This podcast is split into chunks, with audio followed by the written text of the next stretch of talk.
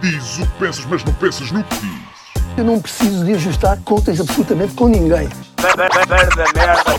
para um país mais justo, para um país mais pobre, po- perdão,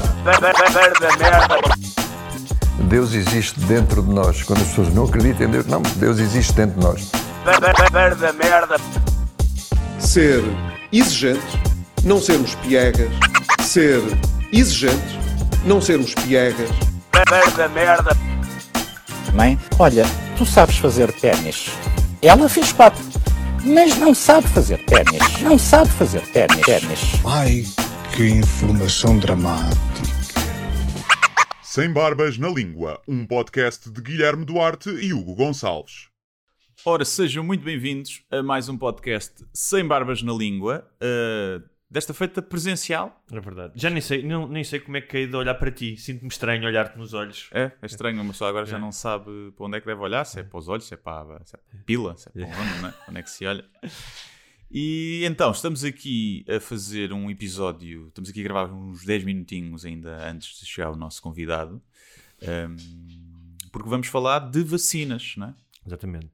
Esta semana, Guilherme Duarte voltou ah, a incendiar as redes sociais. Desta vez foi buscar vários caminhões cisterna com lança-chamas e pirote pirotecnia vária. Foram três posts de seguida, Sim, não foi? foi. Ah, a, a salientar o, o certificado do concílio Sim, Eh, o concílio. do, do Concílio dos Burros, o que gerou alguma polémica porque houve quem defendesse os burros, que afinal não são assim um animal tão burro como isso, não é? Eh, é a única coisa provavelmente que tu te arrependes é ter utilizado o burro, que é um animal simpático. Mas, uh, mas é, o que é. É o que é. Mas foram milhares, bem, de- de- já nem digo de interações, de gostos, mas milhares de comentários. Atraíste muito Muita lupa. muita, muita celeuma, muita polémica e tiveste imparável no corpo a corpo. Aquele mano a mano ali, só de cuequinha na lama, não te. Não deste um passo atrás, foste a todas. Teve que ser, teve que ser, não é? Foi a minha meditação do dia. Pronto, às vezes medito, outras vezes vou para as redes sociais uh, espingardar com as pessoas que vão lá dizer merda. Basicamente é. Tu, num dos comentários, dizias que eh, fazias meditação. Estavas a gozar, não fazes meditação. Ou começaste a fazer. Uh, sim, faço. Por acaso, tendo aí duas semanas, fiz todos os dias, agora já não faço Tentaste fazer durante esse período ah, dos comentários ou não? Não, não, não. Não. Porque normalmente, quando tens a cabeça muito cheia, depois é difícil meditar. Eu noto isso quando estás. Mas mais... ali já, estava, a des- já tinha descarregado, Ok. percebes? já não precisava de meditar. Uh, E do, o que é que, de todas essas interações, estamos a falar de centenas de interações, ah, uma das coisas que tu retiraste era que ah, querias fazer uma entrevista com alguém que pudesse clarificar algumas coisas ah, em relação às vacinas. E vamos ter aqui um, um- um cientista, um investigador. sim. Um, temos já a dizer quem é, o Miguel Prudêncio, do Exato. Instituto de Medicina Molecular. Vamos apresentá-lo mais longamente, mais adiante. E isso foi uma coisa que me pareceu que resultou dessa, dessa interação. Porquê? Hum, Não sei se resultou daí, por acaso, Sim, ou se já não? tinha pensado, por acaso não sei. Por acaso não sei. Não, mas, mas eu recebi algumas mensagens eh, de pessoas a dizer: Olha, não, eu tenho algumas dúvidas em relação à vacina, porque é que eu devo tomar? O que é que tu achas? Ou seja, pessoas que estão com dúvidas legítimas, até porque acho que a comunicação social e mais o governo não têm feito uma boa, um bom trabalho a, clarificar. E eu achei que pudesse ser giro, tal como fizemos no início da pandemia, trouxemos aqui o Ricardo Mexia e o, o meu homónimo, Sim, homónimo, homólogo, eh, Guilherme Duarte. Homónimo. E, e, trazermos aqui alguém eh, mais especialista em, em- em vacinas mesmo, para desmistificar pá, os mitos e as fake news que andam e, e esclarecer algumas pessoas que possam estar na dúvida para elas tomarem uma decisão informada se querem ou não tomar a vacina. Nós aqui falámos que é legítimo tu poderes não querer tomar a vacina, depende, das- se achas que é porque tem um chip 5G, não é legítimo, é só um burro caralho, lá está. Mas só por outros motivos pode ser. E de. Pronto. Porque este programa não vai ser para tentar converter negacionistas. Não, não, não, sequer. até porque isso não acontece. não Eu acontece. só quero dizer que Porque- se estiverem a ouvir algum barulho de slack slack Sim. é a Zaya a lamber os meus braços. Pelo visto eu tenho braços extremamente atraentes, É assim. ou pelo menos saborosos. Não sei se usei creme hoje, acho que não.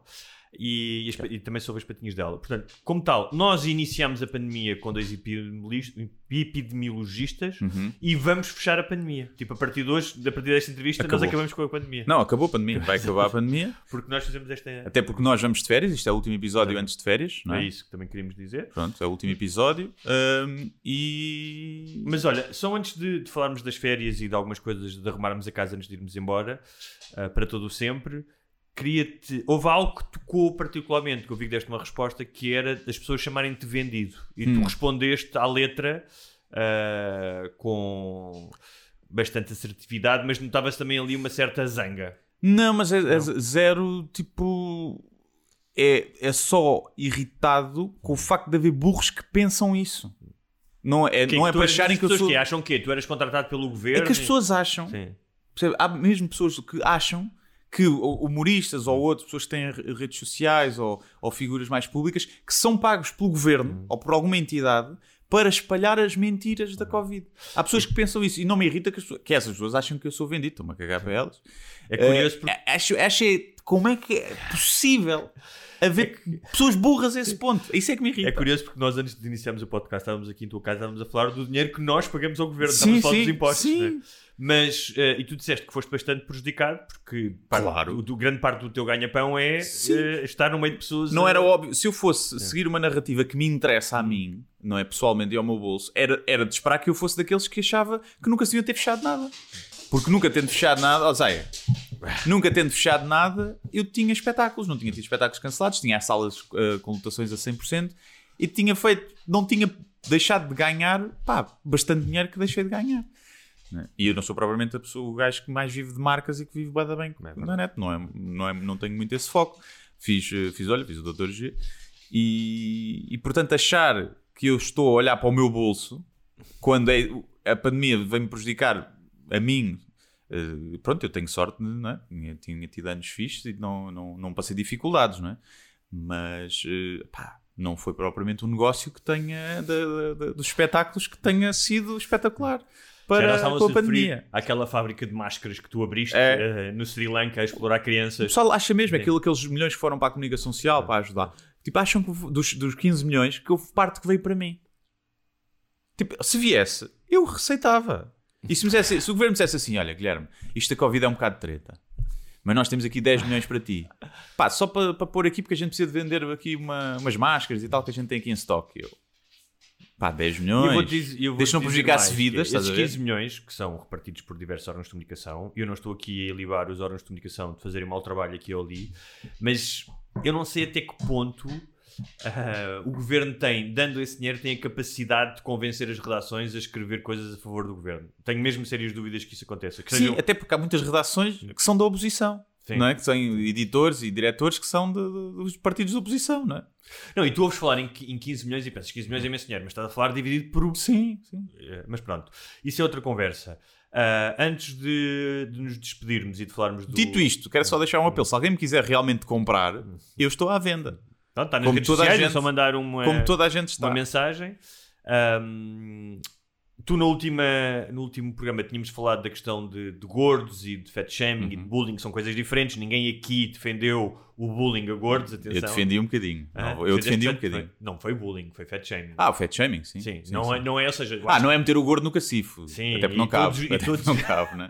mas tu disseste alguém. Recebi muitas mensagens a dizer que funcionou com eles. Funcionou? Sim. Ok. Recebi algumas mensagens também a dizer que, que pode deixar- criar distúrbios alimentares. Exatamente. Ah, O- exemplo, foi- mas foi, foi- as mulheres responderam, as mensagens que eu recebi, que foi tipo que, que pode, levar, pode levá-las a ter um distúrbio alimentar, Uhum. quiseram emagrecer, e emagreceram efetivamente, portanto está comprovado que o fat shaming emagrece, ok? mais do que aqueles produtos que possam comprar. Os, mas muitos, muitos homens que eu recebi a dizer que, que foi o combustível e a motivação para eles fazerem desporto e ter uma vida saudável. Mas mais uma vez é preciso.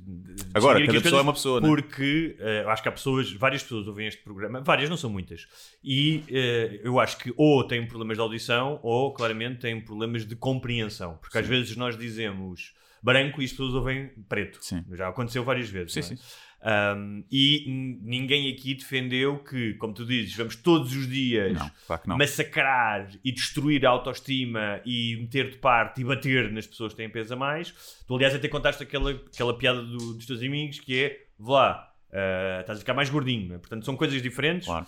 Um, e, e- e mais do que isso, uh, o, o Dr. Guilherme Duarte também não uh, receita isto como uma espécie de uh, receita uh, infalível em relação Não, a outras digo que- maneiras para outras pessoas. Eu só digo que todos os medicamentos têm efeitos secundários, não é? E vamos falar um bocadinho disso, das vacinas também. Sim. E o fat shaming pode eh, resultar e ter efeitos secundários. Mas não olha- quer dizer que seja nem, nem, nem sempre o médico deve prescrever Claro. antibiótico. O- mas houve uma, uma ouvinte que teve imensa piada. Uh, ela começou por dizer que era tinha sido vítima de bullying, o que levou a um diagnóstico de ansiedade, a que lhe deixou mazelas muito grandes e problemas com a imagem. A ansiedade levava a vomitar praticamente todos os dias e teve de começar a tomar medicação por causa dos problemas que se poderiam originar no estômago, o que a fez parar de comer. O, o- o meu sobrepeso, diz ela, devia-se ao descontrole hormonal precoce, não era culpa minha. Quanto aos bullies, era matá-lo todos. Uhum. Eu gostei disto. E depois ainda fiz uma piada e ela ainda fez uma referência ao meu livro, um- porque há uma cena de porrada no meu livro em que um gajo utiliza um taco de bilhar e ela fez, vamos utilizar um taco de bilhar e eu disse que se calhar era melhor um barrote, mas achei, achei curioso que ela conseguiu falar disto com algum sentido de humor Sim. e alguma leveza, um, o que é sempre bom, nem sempre é assim, há pessoas que realmente têm Claro. traumas uh, longos. Claro. Um, só mais uma referência ao episódio da semana passada e mais uma vez aos surdos, aos uh, que têm problemas de compreensão ou então mesmo aos burros. Sim, Sim porque eh, não citando nomes, até Sim. para não dar importância, nós temos um ou outro Sim. comentador habitual que é burro como o caralho. Pronto, é burro como o caralho. É Mas eu acho que, há um, acho que há um lado de masoquismo, que é um lado de, que- de masoquismo que também há de autovalidação, porque permite alimentar o ultraje e o ultraje liberta endorfinas e essas Sim, pessoas sentem-se bem. Pronto. Não, e no Como fundo, aquelas no fundo gostam- gosta, mas depois, imagina, houve uma hora e não gosta de 5 minutos nós dizemos, e depois comenta focado nesses 5 minutos. Mas que, eh, nós dissemos uma coisa que é importante que Porque é. ninguém não- ouve uma hora, tipo, semanalmente, se não gostar. Pois, há Uma coisa é tu lês até uma crónica de opinião de gajos que não, não concordas. Sim, Mas não vais ouvir um podcast de uma hora e tal todas as semanas se não gostas realmente. não é? A não ser que sejas doente Não, mental. e há, e há, há cronistas que eu, que eu não aprecio a opinião deles e não leio todas as crónicas, Claro, leio sim, algumas. sim. Mas o que eu queria dizer é que nós aqui falámos de uma questão que era que não achávamos que havia uma ditadura, de- uma ameaça de ditadura de esquerda. E houve pessoas que vieram falar, e, e bem, de abusos de poder, de exemplos do governo do PS, Jobs for the Boys, Claro.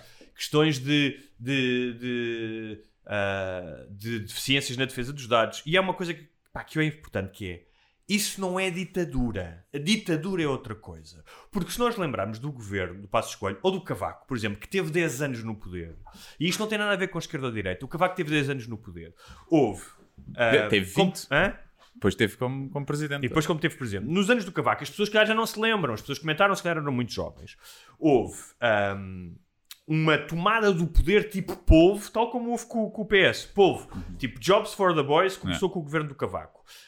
Uma poli- carga- cargas policiais. Cargas policiais, como a da Ponte. Uh, sketches proibidos na RTP. Não. Sketches cómicos. Uh, o, o Saramago foi impedido de concorrer a um prémio, porque tinha que ser patrocinado pelo governo, porque o Sousa Lara, que entretanto foi condenado, não sei se foi por corrupção, mas foi condenado por, por uma coisa menos digna, dizia que o livro O Evangelho segundo Jesus Cristo não espelhava as convicções de todos os portugueses. Uh, e estamos a falar apenas de coisas quase folclóricas.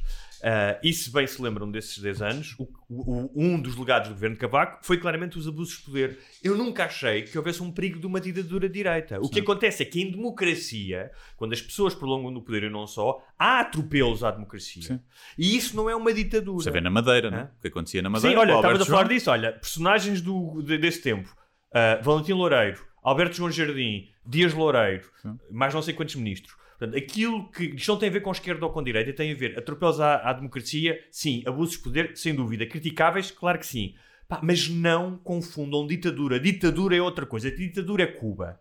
Nós falámos, por exemplo, disso no, no último episódio de Patronos. Portanto, tenham cuidado com as palavras que dizem, como agora utilizar apartheid para a questão do certificado digital. Vão ler sobre o que é que era o apartheid na África do Sul. São, não poder ir a um restaurante não é a mesma coisa do que viver num bairro de barracas e eh, não poder ter relações eh, afetivas ou sexuais com branco. São coisas diferentes, não é? E ser preso durante 20 e tal anos. Ahm, era só isso que eu queria dizer. É isso. É isso. Agora, para o futuro, voltamos em. No, no- acho que é dia 31 de agosto ou dia 32 de agosto, também pode ser. 32, sim, sim, sim. Ou dia 1 de setembro. Ah, quem tiver ver. saudades, Deixa-me ver. vai haver. Ah, vo- voltamos 5 de setembro. 6 de setembro. 6 de setembro? 6 de setembro. Ok. 30 de... 31 é terça-feira. É o dia do podcast. Portanto, se calhar essa semana ainda não fazemos, né? Porque Ok. dia 30 ah, podemos não conseguir gravar. Portanto, gravaremos dia 5 ou 6. Entretanto, a Zaya está a lavar o chão com a sua língua. É. Ah, Estou a ver. Muito bem, Zaya. Em vez de uma excelente esfregona.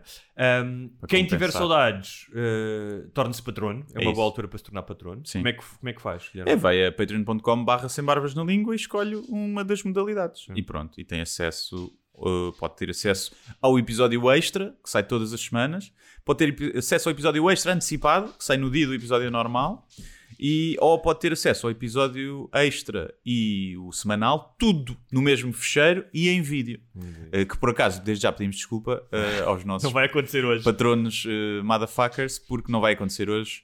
Pá, porque questões estamos aqui técnicas. já, o- conseguimos ligar os três micros em dois PCs aqui em minha casa para termos o convidado e, e, e estar aqui a pôr a câmera, tive- estivemos a experimentar e pá, iria ficar para vos oferecer merda. Acho que mais vale não vos oferecer nada porque vocês merecem.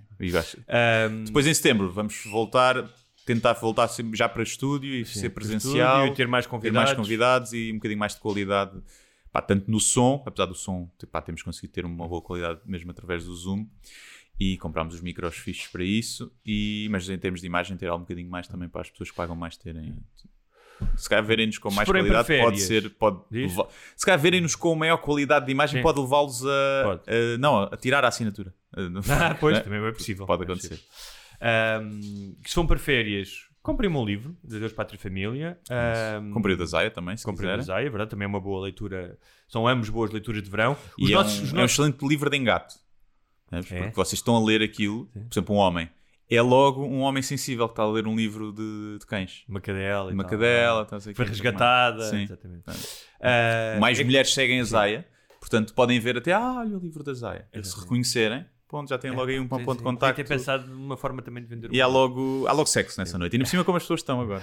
Como as pessoas estão. No meu caso, Deus, Pátria e Família também funciona muito bem entre das comunidades católicas, Sim. porque vem aquilo e conservadoras e, pronto, como sabem, depois vai ser a maluquice, eh, o pessoal todo do Opus Dei que faz grandes orgias, nós é que não Sim. sabemos. Ahm, mas olha, Pronto, às vezes nessas dois- orgias há, é, pronto, pessoas a chorar, crianças a chorar, é um bocado de barulho a mais, né? mas pronto. o- dois dos nossos livros, o Chapadas à Padrasto e o Filho da Mãe, chegaram ao Japão. Uma... Já contaste essa história? Já contei, Já na última? Contaste na última. Não contei, acho que não. Tenho a certeza que contaste. Hum, Se calhar apanhei... Podes ter contado no episódio especial de patronos, isso não sei. Foi? Mas contaste Ok. isso. Bem, e, e foi engraçado porque Mas repete. a patrona... Repete não, que os nossos foi- ouvintes também podem ter Foi, falha foi- de memória. tens razão, falei que era Okinawa, ah, Sim. Okinawa tens toda a razão. Mas. Que até eh, sequer era foi cu- Fukushima. ser Exatamente, fez essa piada, tens razão. Eh, mas é curioso porque aquele livro, O Filho da Mãe, está assinado porque eu cruzei-me com essa ouvinte na rua, num semáforo, e ela tinha o livro na mão. E ele disse: Ah, estou a ler o teu livro. Tipo, podes assinar. E Ah, foi uma, fixe. foi uma questão engraçada. E é ela a caminho do Japão, nessa altura, no semáforo. Não, já foi há uns meses. Tá, E- Mas demora a chegar lá. Como é que ela foi? Foi, Foi de canoa.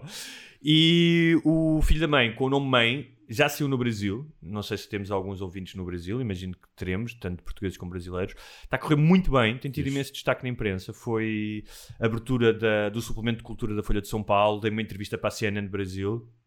Estou estou surpreendido. Ah, também é curioso, porque há aqui um paradoxo, porque o livro era para sair em 2020 e não saiu. Está a chegar o nosso convidado? Não, estou só a ver. Uh, não saiu em 2020 por causa da pandemia, e saiu agora, um ano depois, e está a beneficiar de muito mais atenção, porque entretanto morreram 500 mil pessoas no Brasil e a questão do luto e da superação Ok. da dor está a ser muito falada. E então há aqui um sentimento estranho, não é? De se o livro tivesse. Cá está ele, está aí a É tocar, isso. está a chegar. Então vamos Tá. interromper, que chegou o nosso convidado. Mas pronto, tu estás a dizer que estás satisfeito por terem morrido 500 mil pessoas no Brasil porque o teu livro vende mais. É Acho isso, o moral da é história, isso. não foi? Até setembro. Até setembro. Um abraço.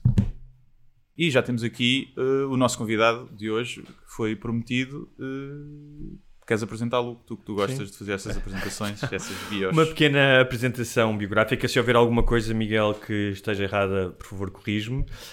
Um, formaste em Bioquímica na Faculdade de Ciências da Universidade de Lisboa. Uh, começaste a tua carreira na investigação em lo- 1998. uh, e completaste a tua tese de doutoramento na Universidade de East Anglia, no Reino Unido. O pós-doutoramento na mesma área, que é da caracterização da metaloproteína, uh, uh, foi feito parcialmente com o apoio da Associação Marie Curie. E hum, mais recentemente, já há alguns anos, uh, mudaste a área de investigação e começaste a investigar as interações do parasito hospedeiro que ocorrem durante a infecção uh, do hospedeiro mamífero pela, pelo Plasmodium, Uh, ou seja, investigação sobre a malária, não é? Exatamente. Um, que continua a ser uma das doenças que mais mata em todo o mundo, certo? Sem dúvida. Uh, podemos falar um bocadinho sobre isso depois, se quiser. Claro. E uh, em 2007 foste contratado pela FCT, a Ciência, começando a trabalhar na unidade de malária do Instituto de Medicina Molecular, que agora chama-se também João Lobo Antunes, não é? É verdade. Um, e Uh, e desde então estás lá. Uh, uhum. okay. A trabalhar, a fazer investigação uh, na área da malária. Exatamente. portanto, eu comecei a trabalhar em malária em 2004 e desde então, portanto, primeiro como pós-doc de um grupo de malária que, era, que é liderado pela professora Maria Mota, que hoje é diretora do Instituto de Medicina Molecular Uh, e depois, mais tarde, tornei-me investigador independente, como nós chamamos, portanto, tenho o meu próprio laboratório de, de investigação no, no, Instituto de Medicina Molecular, onde trabalho em malária e, sobretudo, uh, com um interesse muito particular no desenvolvimento de, de vacinas contra a malária, uh, mas não só. Portanto, faço, no meu grupo de investigação, faz investigação em várias vertentes, digamos assim, da infecção por esse tal plasmodium, que é o parasita que causa a malária mas com uma ênfase muito grande naquilo que nós chamamos de investigação translacional, ou seja, coisas que possam passar do laboratório para, uh, para a prática, para a vida das pessoas, que possam ter impacto, uh, nomeadamente vacinas ou terapias que, que, sejam. que sejam urgentes e que no caso da malária são, porque como tu dizias na introdução, a malária é a doença parasitária que mata mais pessoas no mundo, e a, a estimativa do mais recente uh, dá conta de cerca de 410 mil mortes por malária uh, em, no, no, último ano de que há registro, uh, portanto em 2019, e, ehm, e essas mortes acontecem sobretudo em crianças até aos 5 anos de idade, o que torna o impacto desta, desta doença particularmente, particularmente perturbador, não só pelo número de mortes, mas pelo impacto social que tem uh, e pelo facto de as crianças serem as principais vítimas desta doença. Não, estamos perto de encontrar uma vacina para a malária ou não? Nós estamos há muitos anos a tentar uh, encontrar uma vacina contra a malária e uh, os, os, esforços vêm desde há décadas que, que se tenta e é particularmente difícil porque ao contrário de outras doenças causadas por eh, alguns organismos mais simples, como são os vírus ou as bactérias, para as quais nós hoje temos vacinas extremamente eficazes, os parasitas são uns, eh, uns organismos um bocadinho mais complexos, ou bastante mais complexos, que tornam o desenvolvimento de uma vacina contra doenças parasitárias, como é o caso da malária, uh, mais complicado. E por isso, apesar de, das tentativas que têm vindo a ser feitas há muitos anos, ainda não há uma vacina contra a malária, mas há candidatos uh, que estão bem posicionados para vir a, a, constituir uma vacina eficaz contra a malária. Uh, há um problema de financiamento uh, da ciência a esse nível. A malária não é, porventura, a doença mais atrativa economicamente, digamos assim, por parte das farmacêuticas. Não é uma doença do primeiro mundo. Não é, exatamente, e portanto a, a questão do financiamento é uma questão que subjaz a tudo o que é investigação científica e numa área destas ainda mais.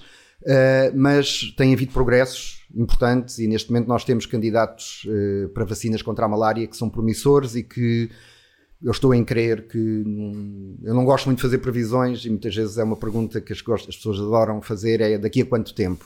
Eu não sei daqui a quanto tempo mas posso dizer que nós estamos numa fase crucial em que há alguns candidatos muito bem posicionados para avançar e que, e que eu tenho alguma expectativa de que nos próximos anos uh, nós possamos vir a ter realmente uma vacina contra a malária que muita falta faz. Estas novas vacinas do mRNA uh, podem ter algum impacto aí nessa investigação ou, são, ou sendo um parasita não...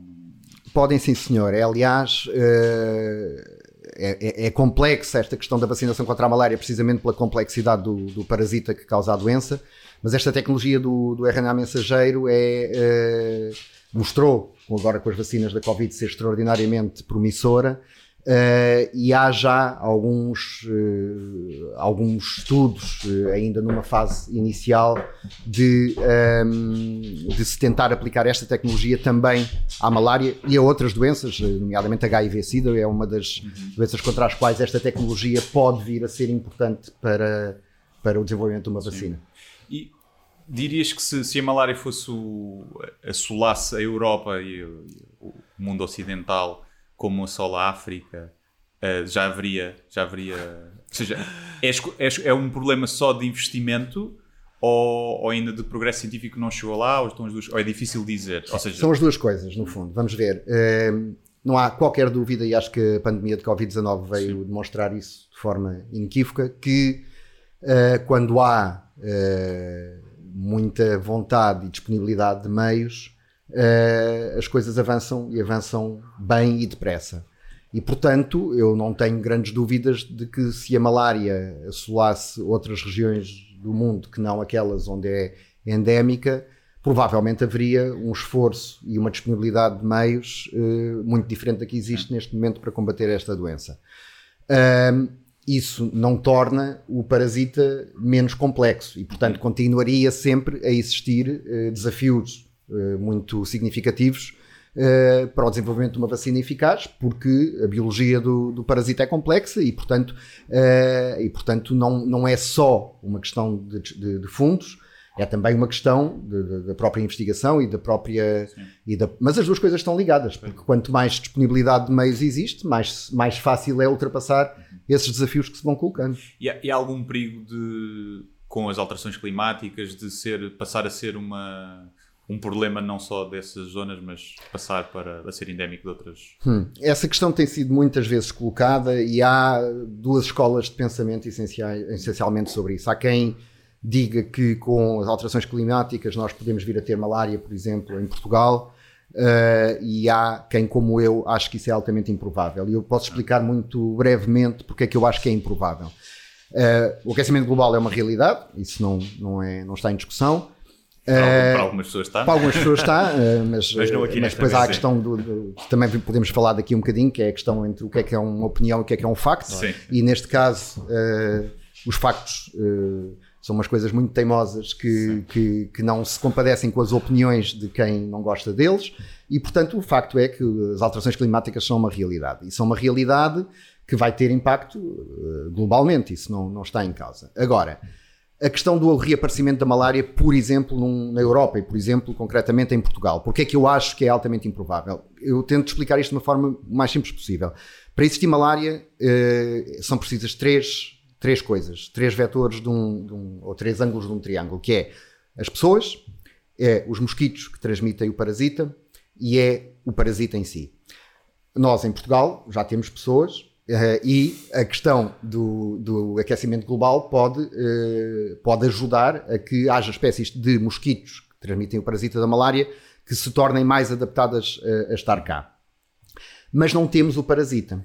E para que a malária aconteça, nós temos que ter um reservatório de parasita que vai circular entre o, mosquito e o ser humano. E com um sistema de saúde e de vigilância a funcionar como deve de ser, um aparecimento de um, de um pequeno surto, de um, de um caso de malária, se for tratado de forma eficaz, faz com que esse reservatório seja eh, imediatamente eliminado. E, portanto, para haver um reservatório de parasita que tornasse a malária outra vez eh, endémica em Portugal, era preciso uma falência completa do sistema de saúde. Nós temos fármacos eficazes que conseguem eliminar o parasita da malária quando uma pessoa está eh, doente e, portanto, havendo uma identificação dessa doença, havendo tratamentos disponíveis, eh, nós conseguimos eh, quebrar este ciclo eliminando o parasita. E, portanto, uma das demonstrações disto que eu gosto de utilizar é o que aconteceu, eh, por exemplo, em 74, 75, depois de 25 de Abril, quando vieram muitas pessoas eh, de regiões onde a malária é endémica e que isso não correspondeu ao aparecimento de um. ao, ao- ressurgimento da malária como doença autóctone em Portugal, porque realmente Uh, pode haver um caso ou outro de malária importada, de malária que vem uh, com alguém que viaja a partir de um país onde a malária existe, mas uh, havendo um diagnóstico adequado e havendo um tratamento eficaz, Uh, não se cria o tal reservatório que permite que este ciclo se, pro, se, se propague e, não indefinidamente. É, não é transmissível de pessoa para pessoa. Não é transmitível de pessoa para pessoa é sob nenhuma forma. Há uma forma de transmitir a malária de pessoa para pessoa que é através de uma transfusão sanguínea. Porque o parasita da malária, para infectar um ser humano em condições naturais, precisa de eh, ser uh, injetado no corpo humano pelo, pela picada de um mosquito infectado. Portanto, é um, é um parasita fascinante porque tem um ciclo de vida extremamente complexo e que depende em absoluto destes dois hospedeiros, por um lado dos mosquitos e por outro lado dos seres humanos, uh, e sem um ou sem o outro o ciclo não, não se fecha. Uh, e para, uh, para haver uma transmissão natural de malária tem sempre que ser através do mosquito. Na verdade, da mosquita, porque só as fêmeas é que picam. Uh, às vezes as pessoas não sabem, mas é curioso, só as fêmeas é que, é que se alimentam de sangue, os mosquitos é, machos não. É a doença que mais matou seres humanos na história, não é? É, provavelmente está de certeza entre as doenças. É, a varíola também matou, matou muita gente e a varíola é um um excelente uh, exemplo do, da importância das vacinas um, ehm, para se erradicar doenças que matam, uh, que matam muitas pessoas e a varíola é a única doença infecciosa declarada e erradicada pela Organização Mundial de Saúde, que aconteceu em 1979, deixou de haver varíola no planeta Terra. Uh, e um, ehm, e isso foi graças à existência de uma vacina eficaz contra a varíola, e nós temos outras doenças que estão em vias de erradicação graças às vacinas, como é o caso uh, da poliomielite. Uh, e o sarampo uh, não, não fora algumas bolsas de resistência à vacinação Sim. que fazem com que uma doença que podia estar praticamente erradicada ressurja aqui e ali em, em, em, em hospedeiros não vacinados. Vamos pegar por aí, pela, por essa questão do que é que mudou uh, na humanidade com as vacinas. Falaste da poliomielite. Eu estive a ver um mapa que só entre 1988 e 2014 uh, a poliomielite existia em, em, todos os países da África e praticamente toda a América do Sul e em 2014 deixou de existir. Portanto, em, estamos a falar em menos de 30 anos uh, como é que se praticamente erradicou uma, uma doença. Um, o primeiro, o primeiro registro do que se pode chamar uma vacina aconteceu em 1796, com um senhor chamado Edward Jenner, que inoculou um rapaz de 13 anos com o chamado vaccinia vírus, que é o cowpox, que eu em português não sei bem o que é que é. É o vírus uma... da varíola bovina. Da varíola, é. pronto. Um, imagina que tu tinhas que ir ao século XVIII uh, e com uh, uma linguagem simples e eficaz explicar às pessoas de então o que é que é uma vacina e como é que ela funciona, quais uhum. é que uhum. são as ferramentas, uh, como é que tu o farias? Ok. Então, há várias questões interessantes e que eu vou tentar ah. explicar da forma mais eh, perceptível possível, mas por favor, uh, se achares que, que, que, que, não está claro, uh, interrompe-me para eu tentar clarificar. Uma vacina é essencialmente um agente biológico que ensina o nosso sistema imunitário a reconhecer a recordar-se dele e a combater um organismo que nos causa, um microorganismo que nos causa uma doença. É basicamente uh, um, um, uma forma de o nosso sistema imunitário uh, aprender a saber que aquele agente uh, é estranho ao nosso organismo, não deve lá estar e deve ser combatido. E, portanto, uma vacina é um, o, o agente através do qual nós dotamos o nosso sistema imunitário dessa dessa capacidade de reconhecer esse organismo, de se lembrar dele e de montar um exército que vai combater se ele uh, se, se, o viermos uh, a encontrar, se ele nos vier a infectar. E, portanto, é isto. Uma vacina, em termos muito simples, é isto. É, é, é a forma de nós estarmos protegidos contra uma doença que nunca tivemos, uh, explicando ao nosso sistema imunitário: olha, é isto aqui que tu tens que reconhecer se, se vieres a encontrar mais tarde, tens que estar preparado para combater uh, este agente, porque isto não é para estar aqui. Pronto. Uh, forma mais simples possível, acho que é isto. Um, falaste no Edward Jenner uh, e eu posso contar muito rapidamente a história da, dessa primeira vacina da varíola, uh, que foi uh, precisamente numa altura em que a varíola matava muita gente. Esse, esse médico inglês deu-se conta que as pessoas que estavam em contacto com as vacas, e nomeadamente as senhoras que faziam a ordenha das vacas, e que estavam em contacto com um vírus que, na altura eu não sabia que era um vírus, mas estava em contacto com, um, com aquela doença que era muito semelhante à varíola humana, mas que afetava as vacas, que era a varíola bovina, o tal cowpox, Uh, essas pessoas pareciam estar protegidas contra a varíola humana, não, não, não pareciam uh, morrer de varíola. E então, uh, o, que ele, o que ele conceptualizou foi que, se calhar, a exposição daquelas pessoas ao tal agente infeccioso das vacas, semelhante ao humano, essa exposição estava a proteger essas pessoas do vírus da varíola humana. E então, fez uma experiência muito simples, Uh, eticamente hoje impossível, Sim, mas. Rapaz, 13 anos. mas também 13 anos na altura já era um trabalhador do campo. É? Eticamente hoje impossível, mas que consistiu em. A varíola fazia umas pústulas horríveis uh, onde o vírus se aloja. E ele retirou material dessas pústulas da vaca, uhum. inoculou no tal rapaz e depois uh, expôs esse rapaz à varíola humana. E o rapaz estava protegido da varíola humana. Ou seja, foi o conceito de proteção cruzada entre espécies. Na altura, obviamente, uhum. estes conceitos do que é que era um vírus e o que é que era, não se sabia. Não sabia mas, mas, pronto, mas o, o, conceito é este: é que uh, ao apresentar o vírus da varíola bovina ao sistema imunitário humano, as respostas que este monta são uh, eficazes para combater o vírus da varíola humana que é parecido com o outro, não sendo o outro. Ok?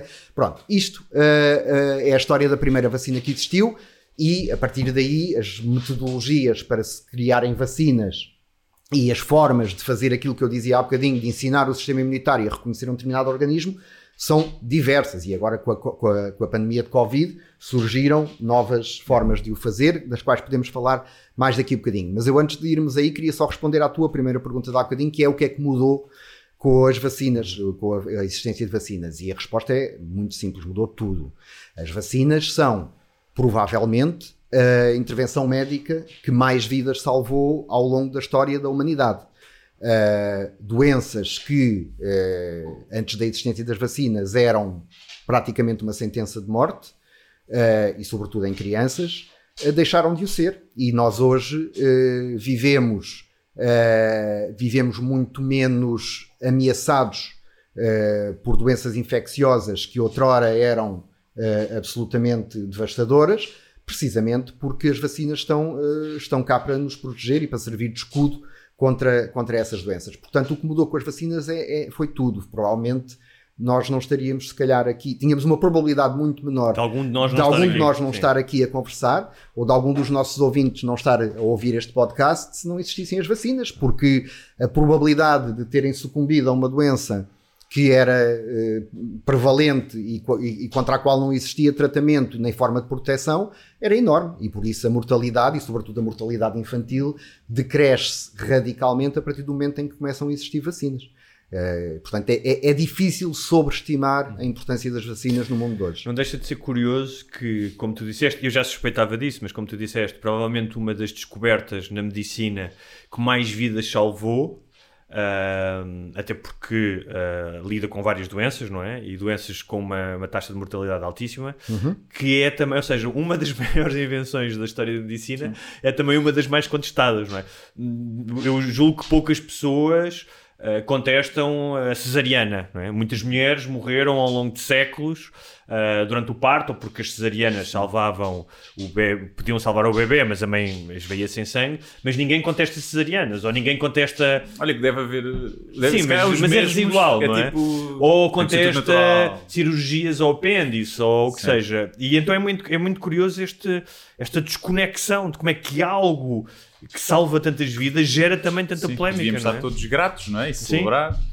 Mas eh, eh, existiu o movimento anti-vacinas é uma coisa mais recente. Eu, eu, acho que na, na altura, pronto, havia sempre os negacionistas, mesmo na pandemia da, da, da chamada gripe espanhola havia uhum. um grande movimento. Mas quando começam a surgir as primeiras vacinas, há resistência. Ou, ou como também havia menos acesso à informação, as pessoas assumiam que uhum. o médico dizia era uma verdade absoluta uhum. e tomavam. É uma coisa mais recente ou sempre existiu um bocadinho? Eu acho que sempre existiu, mas uh, uh, adquiriu contornos uh, muito diferentes no Sim. mundo de hoje. Há uma coisa que eu gostava de dizer: nós também não podemos. Uh, os, anti, os, as pessoas, os antivaxes são uh, muito vocais mas felizmente são uma minoria. Pois, continuam a ser uma minoria. São é uma minoria muito vocal Uhum. eh, e que às vezes aparece sobre-representada, eh, nomeadamente nas redes sociais, etc., precisamente por serem muito vocais. Eu, desculpa só interromper, mas ainda esta semana saiu uma notícia de que ah, um- era um- havia um número reduzido de pessoas, mas que tinham todos juntos 60, 60 milhões de seguidores e que essas pessoas, esse número reduzido de pessoas, não sei se não me lembro se eram 6 ou 12 ou 20, Eram não interessa. 12, 12 pessoas, 12 todas pessoas. as fake news vinham dessas Exatamente, 12 e pessoas, conseguiam claro. ter, ou seja, o- uma disseminação da sua mensagem Sim, sim. brutal que. Ironicamente contagiam muita gente. Exa- não é? Exatamente, mas pronto, era só para Não, dizer. não, isso. é, é- é essencialmente isso. É, eu nem sei se essas 12 pessoas são 12. Sim, sim. É, não é? Porque essas 12 pessoas podem ser 12 perfis de- da mesma pessoa, Claro. mas é, é irrelevante. O que, é- o que interessa, a minha mensagem era que realmente é eh, uma minoria, e felizmente que é uma minoria, só que é uma minoria que tem um alcance eh, desmesurado, para, para- tendo em conta a percentagem que representa. Sim, e, a- e acho que é, é também preciso eh, separar os anti-vaxxers mesmo, os anti-vacinas que são anti-ciência e que acham que as vacinas não fazem Uhum. nada ou que são para controlar, e as pessoas que legitimamente têm Exatamente. algumas dúvidas É- e algumas ainda bem, ainda bem que é? disseste isso, porque era exatamente aí que eu queria ir. Eu faço muito claramente essa distinção. E eu acho que há realmente, eh, em linha com o que tu estavas a dizer, dois grupos, essencialmente dois grupos. Obviamente que isto não são grupos estanques e, e- e tocam-se, mas há, grosso modo, dois grupos de pessoas eh, que têm eh, hesitações em relação às vacinas. Há as pessoas que ehm, estão pouco informadas ou têm informação contraditória ou eh, não, não, não têm dúvidas que, que- que gostariam de ver esclarecidas e essas pessoas são pessoas para quem eh, uma informação adequada, uma informação eh, robusta pode clarificar as dúvidas e explicar-lhes as razões pelas quais eh, essas dúvidas não, não são fundadas ou porque é que essas hesitações eh, não podem ser ultrapassadas. São pessoas abertas, inteligentes o suficiente para, eh, se lhes explicarem, perceberem porque é que não têm razão para ter essa- essas hesitações. E depois há um grupo eh, mais minoritário ainda de eh, pessoas para quem a evidência, a ciência, a verdade, os factos não interessam porque estão fechados naquele mundo, eh, naquele mundo paralelo em que a realidade é uma realidade alternativa, eh, uma realidade que não se compadece com, com factos, não se compadece com, com demonstrações de evidências e, portanto, essas pessoas dificilmente vão mudar de, de, de posição sobre o assunto porque a- aquele mundo em que vivem eh, está fechado sobre si próprio e, portanto, dificilmente se consegue explicar a essas pessoas por que razão é que eh, não têm, eh, por que razão é que não têm razão, eh, porque essas pessoas não, não estão permeáveis a essa informação. E, e contra essas pessoas, infelizmente, há muito, há- não sei se há muito que se possa fazer, mas acho que vale muito a pena investir na- numa comunicação adequada, numa comunicação eh, robusta, numa- numa comunicação cientificamente sólida para todas as outras que têm todo o direito a ter dúvidas, têm todo o direito a ter a ter a colocar questões e que essas questões nós nós enquanto eh, eh, sociedade e enquanto cientistas e médicos etc temos o dever eh, e a obrigação diria de fazer o nosso possível para lhes explicar e esclarecer as dúvidas que são legítimas. Eu tinha essa questão mais para o fim, da questão da, da formação do cidadão comum, ah, não de um conhecimento científico aprofundado, mas pelo menos como funciona o método científico, como funciona a ciência. Porque o que eu acho é que a visão que as pessoas têm da ciência ah, é ah, impulsionada por este traço evolutivo do mamífero Homo sapiens de querer ter certezas em relação a tudo, não é? E por isso é que muitas vezes os dogmas, sejam eles religiosos, funcionam tão bem porque dão uma espécie de, de um quentinho existencial. E entender que a ciência, e isto aconteceu muito com, ainda falámos, não sei se era ontem ou hoje com o Guilherme, a questão de com a, eh, com a Covid, que ainda por cima era uma coisa no- nova, de não haver respostas seguras e imediatas logo de início e de haver ah, ah, descobertas que iam sendo feitas e iam sendo ajustadas. Portanto, E, e as pessoas encaram como. Como, Como falhanço da ciência. Falhanço, que é, É. As máscaras não funcionam, agora funcionam. Pronto, estes cientistas não sabem nada porque estão sempre a trocar de ideias e não percebem que faz parte da ciência que se autorregula e vai aprendendo e corrigindo-se, não é? E, e era isso que, só, que a minha pergunta, ou seja, que é, que é essa, que era, eh, talvez nas escolas, não sei como, porque eu não sou um especialista em pedagogia, de entender que a ciência é, um, é, um, é a nossa melhor ferramenta para conhecer o desconhecido, no entanto, muitas vezes é melhor desconhecer uma coisa, porque o desconhecimento levanta dúvidas, do que ter uma certeza absoluta sobre essa coisa, se esse dogma, na verdade, não explica essa coisa. Achas que essa mensagem tem que ser passada na escola do mais básico, desde a primária ao liceu? Sem dúvida. Acho que vocês tocaram aí em duas ou três questões que são uh, fundamentais, que é essa necessidade que as pessoas têm de se agarrar a explicações que não que sejam fáceis e que não as obriguem a, a pensar muito e que sejam reconfortantes. Uhum. Que depois é alimentado por, uma, por um fenómeno que também está estudado, que é o de as pessoas tendencialmente te, eh, procurarem interagir com pessoas que reforcem as convicções pré-existentes. Ou seja, eu já acredito nisto, eu agora vou só ler os blogs das pessoas que acreditam no mesmo do que eu para eh, reforçar minha, as minhas convicções eh, pré-existentes. A ciência é precisamente o contrário. A ciência é saber que, uh, a frase não é minha, mas eu gosto muito, as dúvidas de hoje vão ser as certezas da manhã, e isso uh, significa que nós estamos constantemente a aprender com aquilo que são as nossas observações, com os dados que vamos, uh, que vamos, tendo, que vamos tendo acesso, e com isso melhorar o nosso conhecimento. E por isso é que é natural, normal e desejável que um, que aquilo que é uh, a nossa a nossa convicção a nossa percepção sobre uma determinada coisa num determinado momento possa ser diferente do que será num momento posterior, precisamente porque entre esse primeiro momento e o segundo nós conhecemos mais, aprendemos mais coisas, ficamos a saber a ter mais dados sobre aquele assunto. E portanto aquilo que eu hoje uh, com os dados que tinha eh, me, levava a pensar que as coisas seriam de uma determinada maneira, amanhã eu posso ter acumulado mais dados que me permitem dizer: olha, afinal, como eu estava a pensar, não é bem assim, eu tenho que ajustar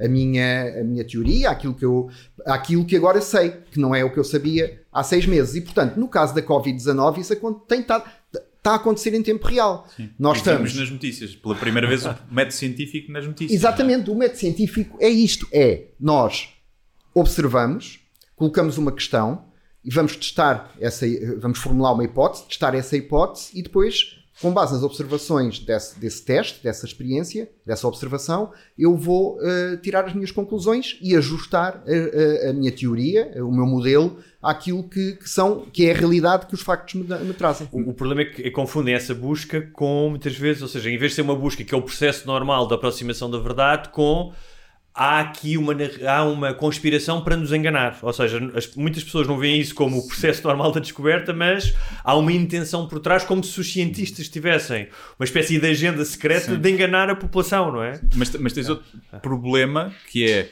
muita gente a dizer. Ok, então se a ciência está sempre a corrigir-se e, e, muitas coisas estavam erradas, pois uh, descobre-se uh, descobre que certezas que se descobrem que estavam erradas, como é que eu posso saber, ter a certeza e acreditar que as vacinas são seguras?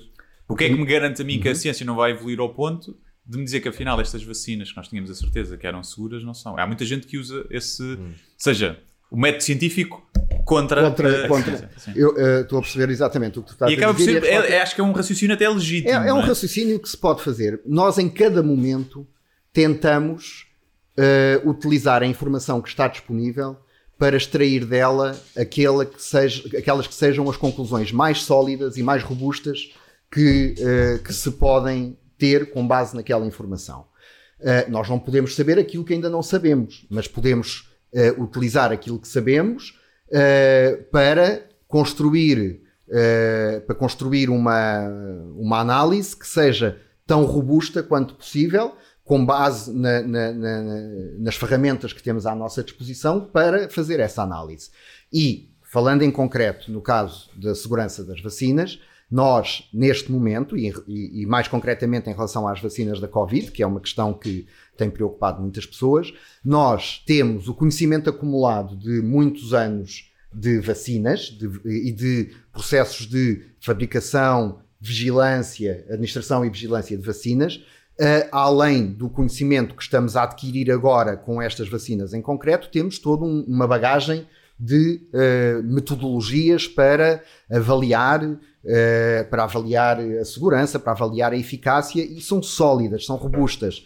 Não é de esperar que nós de repente uh, venhamos a descobrir uma coisa que deita por terra todo este edifício que foi construído. Hum. Ao, nós podemos ir a o edifício daqui a seis meses pode não ser exatamente igual àquele que é agora, mas não há nada que faça prever que o edifício cai e que o outro será completamente diferente. Não, estamos a falar de ajustes, estamos a falar de, de uma evolução e não de uma destruição de todo um, um, corpo de conhecimento acumulado para ser substituído por outro. Isso não é de prever que aconteça. Eu estava a pensar nesta imagem de que quando nós hoje vemos um carro de Fórmula 1, esse carro, toda essa tecnologia, começou com os primeiros carros no final do século XIX, princípio do século XX, uhum. não é? Uh, e, como tu disseste, é, a, a, tecnologia de hoje é baseada num edifício que foi construído ao longo de décadas e décadas.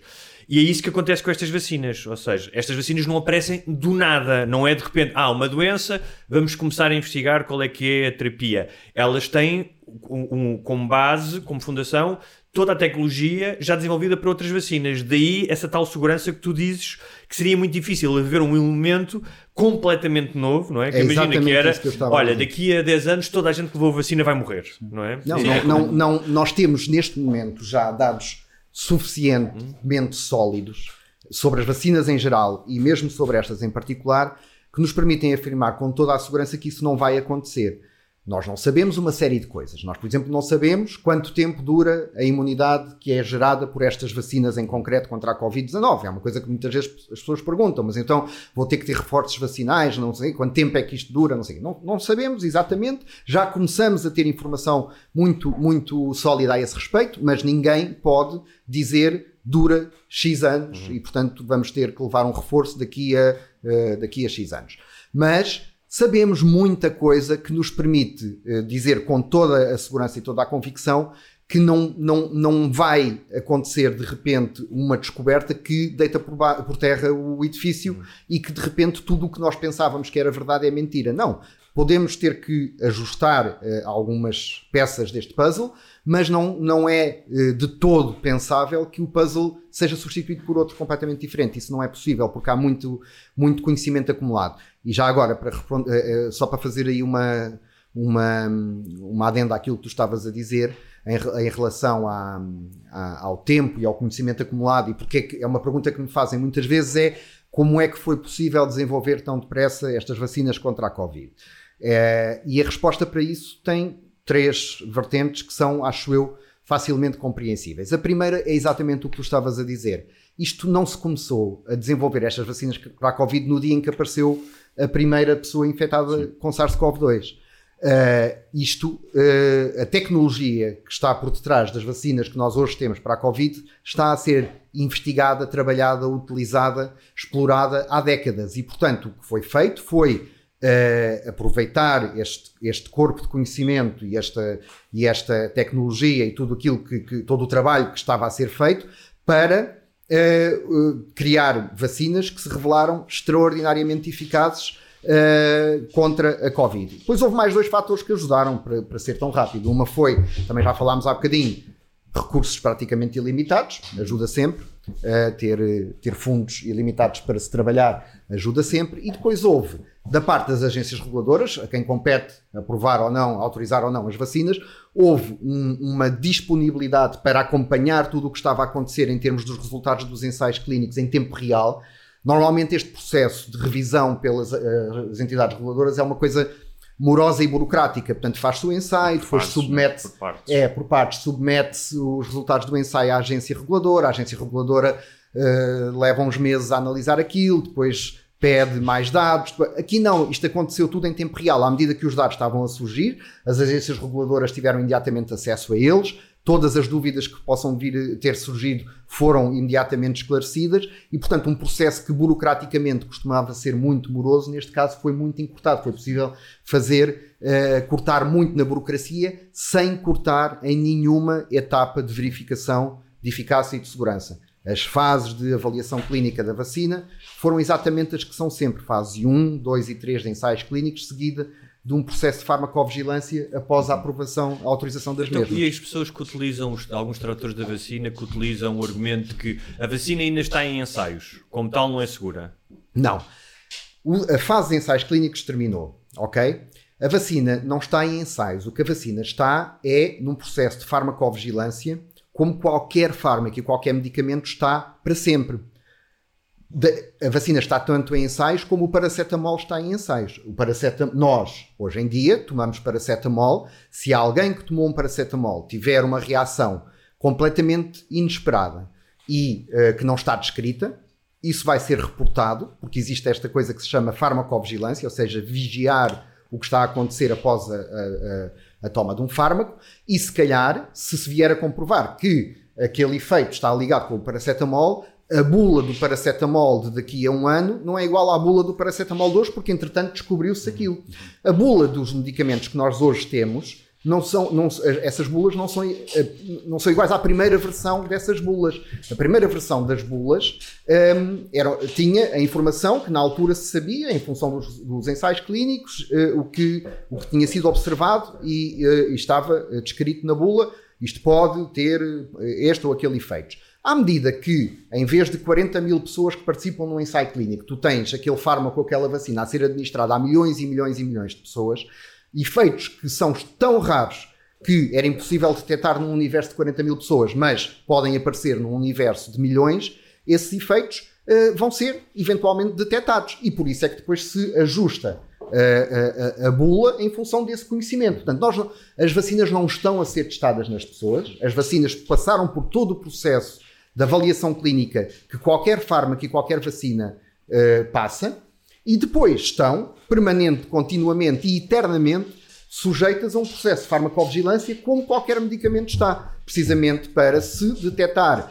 eventuais eh, efeitos que pela sua raridade não se poderiam detectar quando estávamos a, a- a trabalhar com, com umas dezenas de milhares de pessoas, mas quando são milhões, eh, eh, se. E, e- e é muito importante perceber que este processo de farmacovigilância existe, está a funcionar em pleno com estas vacinas e de resto com um escrutínio como nunca houve. Pois em tempo as real. mais. eh, Diz? São as mais eh, vigiadas. mais escrutinadas. tudo, é? Tudo o que nós temos ouvido, nós ouvimos, aconteceu aquelas situações com a, Astra- com a vacina da AstraZeneca, aconteceu a questão das alergias com a vacina da BioNTech Pfizer, etc. Nós sabemos disso tudo em tempo real. Uh, uh, e, e há uma transparência deste processo de farmacovigilância que sempre existiu, este processo de farmacovigilância, mas as pessoas nem se apercebiam do que estava a acontecer, mas desta vez os holofotes estão todos em cima. Portanto, se há uh, fármaco que, que tem sido escrutinado de perto, uh, à lupa, são estas vacinas da Covid. Vamos às perguntas. Vamos. Há muitas já foram respondidas Sim, aqui na sim, conversa, sim, mas vamos, acho que vamos, vamos. temos aqui muita. Então vamos lá. Algumas são mais rápidas, outras provavelmente mais, mais densas, muitas acho que já. Esta aqui, acho que falaste há bocadinho. O Pedro Mendes pergunta: será necessário repetir a vacinação anualmente? Não, sabe, sabemos. não é? Eh, os dados que nós temos até agora mostram que quer a imunidade eh, explotada pela infecção natural, quer a imunidade explotada pelas vacinas, é duradoura.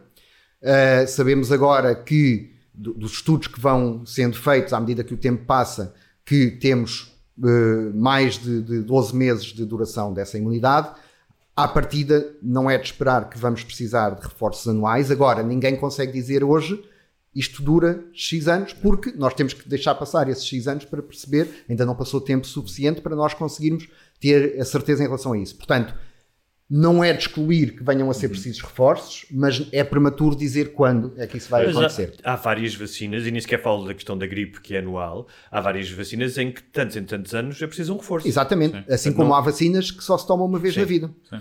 Não estou a Precisamente. dizer isto porque muito- muitos, alguns tratores também dizem ah, agora vou ter que apanhar mais do que uma vacina. O tétano apanha-se mais do que uma vez. Exatamente. Não é? A BCG, se- segundo eu me lembro, também se apanha mais do que uma A vez. BCG Tem só essa- uma. Fazias o teste É, ainda se exatamente, tivesse imunidade. Mas há, não. mas há várias vacinas Sim, que têm que tem- apanhar mais do que uma vez Tens vida. reforços, sim. E isso não, não tem. Isso tem a ver com a forma como o nosso sistema imunitário reage Claro. À vacina e a, do- e a- memória daquela resposta imunitária que nós Sim, no- pretendemos E no promover. caso da gripe tem a ver com a mutação que a gripe Exatamente, todos os anos temos vacinas diferentes para a gripe. No caso do sarampo, toma-se uma vez e, e- e- ou se, se for exposto, exposto uma vez a sarampo, ficas imunizado para o resto da vida. Portanto, isso, se vier a ser eh, necessário fazer reforços contra, contra a Covid, não, tem, não é nada de, de, de- de- de muito De diferente. inusitado, De inusitado, não, de todo. Seja como for, até agora os dados apontam para uma resposta duradoura. Uh, o André Teixeira pergunta: após estarmos infectados e recuperarmos, a imunidade é garantida durante quanto tempo? É a mesma É a questão, mesma não resposta, não sabemos exatamente, mas eh, prolongadamente. E já agora posso acrescentar que eh, em, essa imunidade que é adquirida pela infecção natural é reforçada, muito reforçada por uma toma da vacina. Portanto, outra questão que muitas pessoas colocam é: ah, mas porque é que os, quem já teve só toma uma em vez de tomar eh, as duas doses? Porque está eh, demonstrado, eh, com dados sólidos, científicos, que uh, uh, uma exposição natural seguida de uma dose da vacina confere uma proteção pelo menos tão elevada, provavelmente até mais significativa do que as duas doses da vacina. Quem teve mais sintomas, foi infectado, teve mais sintomas, eh, tem tipicamente mais anticorpos? Ou, é difícil dar uma. Não há uma correlação direta entre as duas coisas, mas tendencialmente, se a pessoa teve mais sintomas, provavelmente teve cargas virais mais elevadas e provavelmente terá uma resposta de anticorpos mais. Mais Isso em eh, relação à doença, ou seja, em teve relação à- doença. Sim, sim, sim. Mas em relação às tomas das vacinas, também se tem dito que é. Ah, eh, eu, por exemplo, tomei duas tomas, em nenhuma tive nada, nem febre, nem, eh, não pegou, ah, estava estragada, ah, estava estragada. Estava Vai não, pedir outra. que é, há quem diga, ah, quem tem mais reações adversas está mais protegido do que quem não teve. De todo, de todo. Eh, a, a questão das reações adversas à toma da vacina é extraordinariamente variável de pessoa para pessoa. Eh, ninguém sabe exatamente porque é que umas pessoas têm reações eh, mais exuberantes do que outras.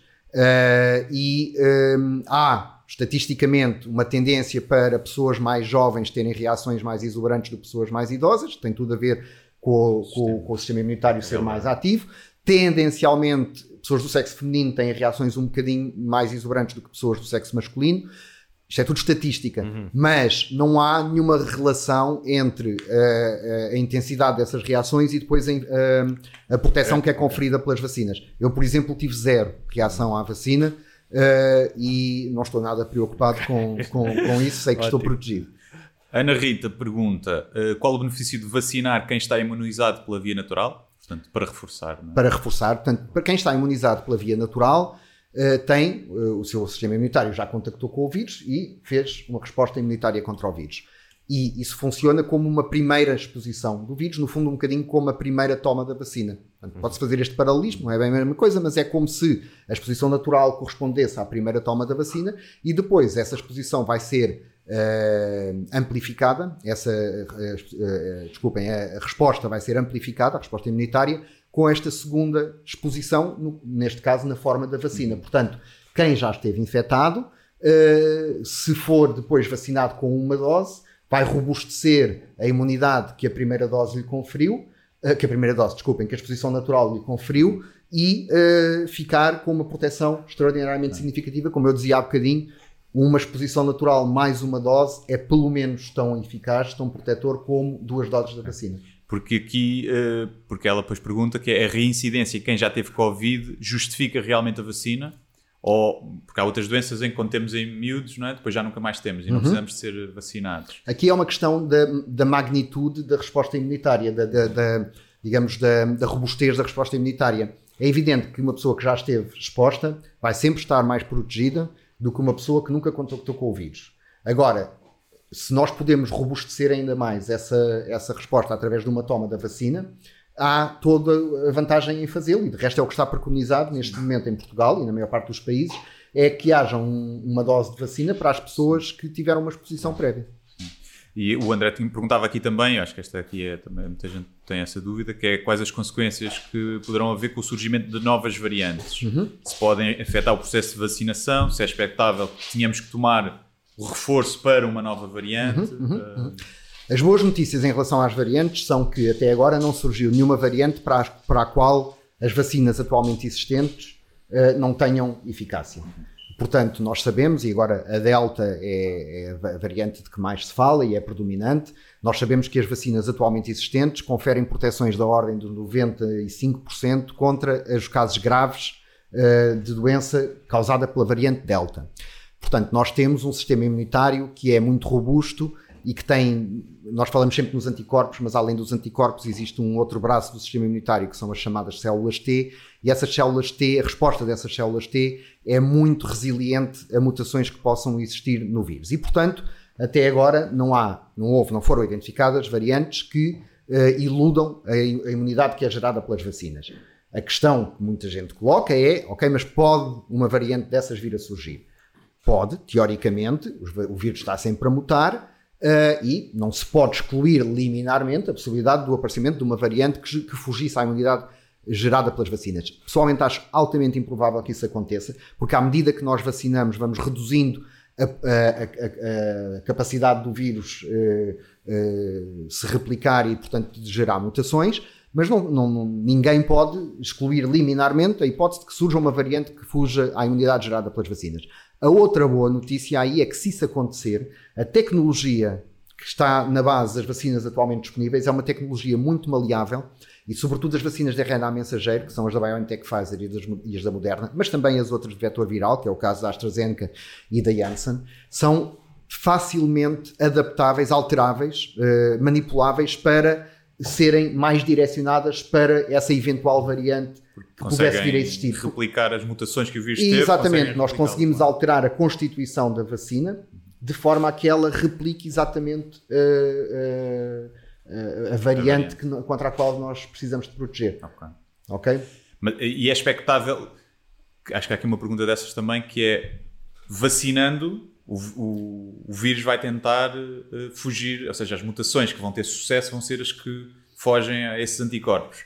Portanto, é, essa é uma questão também é muito interessante. de que podemos estar, as vacinas podem estar a criar uma variante mais perigosa do que as que seriam desenvolvidas naturalmente. Não, uh, isso é, é, é, um equívoco que, que muita gente tem, uh, tem propagado e que tem a ver, e, e é um equívoco pelo seguinte: um, as vacinas que nós, de que nós dispomos não só são extraordinariamente eficazes a ehm, proteger das formas mais graves da doença e das hospitalizações e da morte, como também têm uma eficácia muito significativa no, na prevenção da própria infecção. É uma coisa que muitas vezes uh, as pessoas pensam, ah, aquilo protege da doença, mas eu infecto-me na mesma.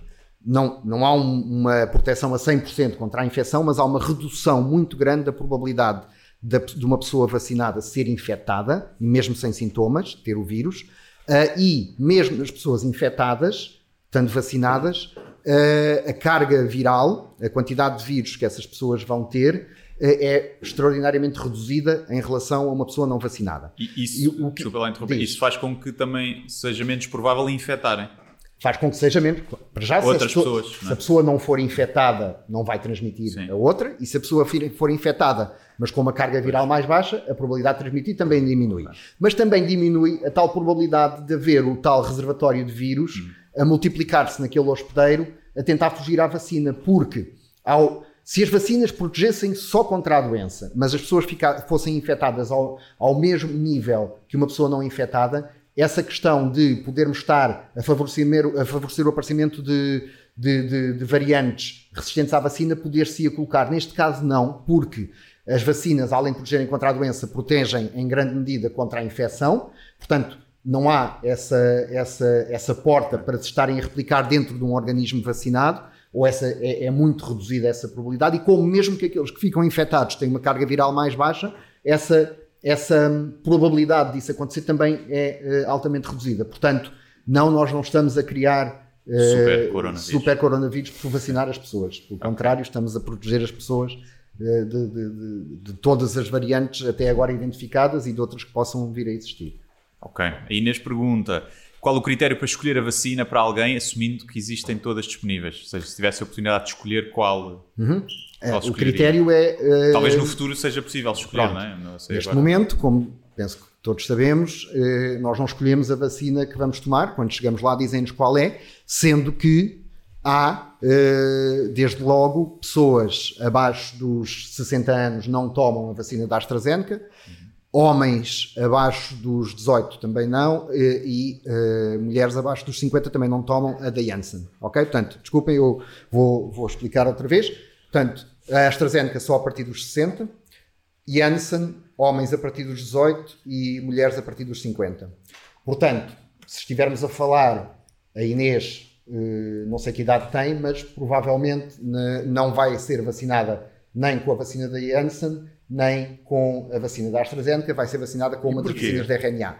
Isso tem a ver com o tal processo de farmacovigilância que levou a que se identificassem ocorrências extraordinariamente raras dos tais eh, coágulos, portanto, trombo, eh, agora um- aqui um palavrão, não é? que era as tromboses com trombocitopénia, que são extraordinariamente raros, mas que as poucas ocorrências que se observaram foram em pessoas abaixo dos 60, e lá está, o processo, o processo de farmacovigilância funcionou, e desse, desse, dessa vigilância resultou uma recomendação para dar aquela vacina apenas a partir dos 60, para reduzir ainda mais um risco que já era muito, então, muito isso acaba baixo. por ser uma prova de que a farmacovigilância está a funcionar. Que não querem Exato. matar as pessoas, não é? E que não querem não matar, querem as, matar pessoas. as pessoas, porque mesmo de eventos raros, como tu disseste, abdicou-se de vacinar milhões de pessoas, ou seja, o que facilitaria claramente o processo, não é? E que beneficiaria. E havia o- mais dinheiro e havia mais dinheiro, mas tu- teve-se. ah, sei se será a palavra coragem, mas teve-se pelo menos a dignidade de dizer não, mesmo sendo raro, nós vamos excluir estas pessoas do. É do- exatamente isso. É exatamente o que tu acabaste de dizer. Este caso da AstraZeneca é o exemplo paradigmático de porque é que nós, porque é que a farmacovigilância é importante, é o exemplo paradigmático de porque é que nós podemos confiar que a farmacovigilância está a funcionar. eh, e, ehm, e porque é que podemos confiar na segurança das vacinas? Porque, mesmo estes eventos extraordinariamente raros, Uh, se for sendo, são investigados e se se concluir que há uma relação causal ou uma provável relação causal entre a vacina e aquelas ocorrências, por raras que elas sejam, nós vamos ajustar uh, as recomendações da administração da vacina em função dessa informação. Neste caso, isso correspondeu a ajustar a administração da AstraZeneca uh, em termos de idades e, portanto, dizer não se, administra, uh, não se deve administrar a AstraZeneca abaixo dos 60 para reduzir uma probabilidade que já era ínfima a uma probabilidade nula ou quase nula. E, e, uh, a vacina pode também ser ajustada com base nessas coisas? Ou como é um, tão raro esses efeitos nossos? Imagina que Ah. eles descobrem, ok, acontece 10 casos em num milhão, acontece, mas se alterarmos aqui este, já não acontece. Sim. Ou, ou mais vale não mexer, já que é tão raro, mais vale não mexer. É, como é que funciona momento, a ciência? eh, pois, é, exatamente. A questão aqui é para se perceber o que é que se- de que forma é que se poderia mexer, é, seria necessário perceber exatamente o mecanismo molecular, biológico, pelo qual aquele efeito estava relacionado com a vacina. E isso é um trabalho que é feito. eh, o primeiro trabalho é fazer o alerta, pronto, eh, houve esta ocorrência, vamos, vamos analisar o que é que aconteceu. Daí resulta uma conclusão de que há ou não há uma relação causal. Se houver, resulta uma alteração do esquema vacinal, porventura, para reduzir eh, ainda mais aquele risco. Depois tem que se ir investigar, perceber porque é que isto acontece, acontece e o que é que nós podemos fazer para evitar que aconteça. Se houver uma forma de o evitar, evidentemente que a vacina poderia ser eh, alterada no sentido de evitar que esses casos aconteçam. Com casos desta raridade, ahm, não é ahm, não só é fácil, não é fácil encontrar essa, essa, esse mecanismo, porque temos muito poucos exemplos para estudar, como eh, provavelmente não é um trabalho que, que, que seja prioritário, digamos assim, fazer essa alteração da vacina. O António pergunta, eh, vê que nos Estados Unidos já está tudo mais ou menos normal, em algumas zonas, não é? eventos com público, sem máscara, se é algo que podemos esperar mais cedo ou mais tarde para a nossa realidade, ele diz pergunta, porque presumo que hajam razões, motivações além das políticas. Ou seja, do ponto Para, desculpa, não... para abrir tudo. Ah. Ou seja, para termos. Não, se calhar estamos aqui a falar da da imunidade de grupo, poderá haver ou não, não é? Há quem- Ou, É óbvio que mais tarde ou mais cedo nós vai vamos, acontecer. vai acontecer. Não, não, mal de nós que, eh, que não voltássemos a ter uma vida normal e- e tão brevemente quanto possível. Portanto, a resposta é obviamente que sim, vamos voltar a ter uma vida normal. e já Quando, faria sentido. Diz? Já faria sentido tendo as pessoas todas de risco. De imediato, eu julgo que ainda não estamos nesse momento, julgo que eh, tem que ser uma coisa progressiva. Acho que as vacinas estão a cumprir o principal objetivo do combate à pandemia, que é evitar os óbitos, evitar os casos graves da doença e salvar a vida das pessoas. E obviamente que o primeiro passo para termos a, a pandemia sob controle é ter uh, as pessoas mais vulneráveis protegidas, as, as pessoas mais vulneráveis uh, uh, terem uma barreira de proteção contra os casos graves, contra a morte, e isso neste momento temos. Nós temos coberturas vacinais muito boas, muito elevadas, e nas faixas etárias de pessoas mais vulneráveis à, à Covid-19, temos taxas de vacinação acima dos 95% e, portanto, felizmente, temos essa, essa, essa etapa de, de proteção da vida dos mais vulneráveis ultrapassada.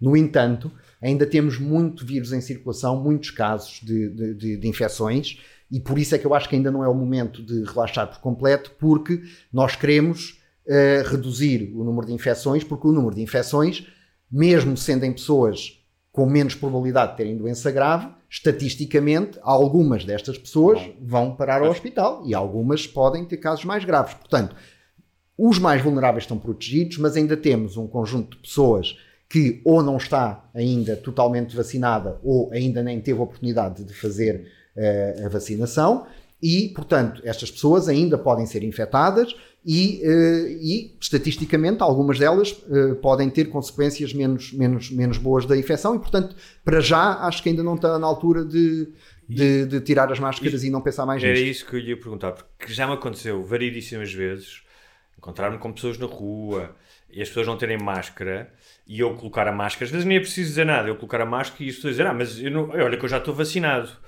Porquê é que é preciso usar máscara mesmo já estando vacinado? Bom, Uh, eu dizia ainda há bocadinho que um, o vírus, uh, que, que, a vacina uh, diminui a probabilidade de uma pessoa ser infectada muito significativamente e, inclusivamente, um, de, e, e, reduzindo a probabilidade de pessoa ser infectada, evidentemente reduz a probabilidade de transmitir. Uma pessoa que não tem o vírus não pode transmitir.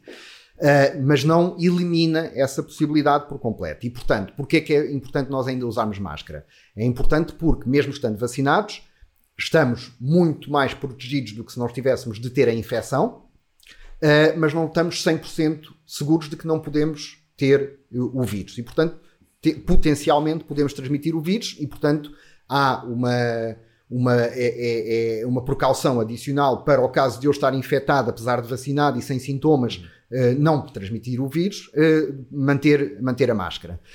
Um, evidentemente que uh, uma pessoa vacinada tem menos probabilidade de transmitir do que uma pessoa não vacinada e tendencialmente, uh, progressivamente, eu acho que o que vai acontecer, estou em crer, é que vamos começar a, de, a ter um, uh, regras de utilização de máscara que vão no sentido de progressivamente ela deixar de ser obrigatória em determinadas circunstâncias obviamente faz muito mais sentido deixar de usar máscara na praia Sim. antes de deixar de usar máscara dentro de um autocarro cheio, não é? Portanto, eh, por isso é que eu acho que não está na altura de largar tudo, mas de ir dando passos e portanto isto não tem que ser isto não tem que ser como foi o Reino Unido de um dia para o outro, o dia da, da, libertação. Isto pode ser progressivo e, uh, e de uma forma que as pessoas compreendam. Eu acho que qualquer pessoa percebe pá, que se calhar uh, a probabilidade de apanhar Covid por não ter a máscara quando está a passear no campo, Uh, é, não é exatamente a Sim. mesma que se estiver no metro cheio de gente, não é? À pinha, não é? no metro acho que não há, não é? Não há, não há surtos nunca houve nos transportes públicos, não é? Portanto, nunca foram melhorados, foram melhorados, portanto não deve haver. Mas precisamente porque, é. porque as pessoas aí uh, têm uma adesão muito grande à utilização da máscara e, e, bastante. e, e isso faz muita diferença, Sim. sem dúvida.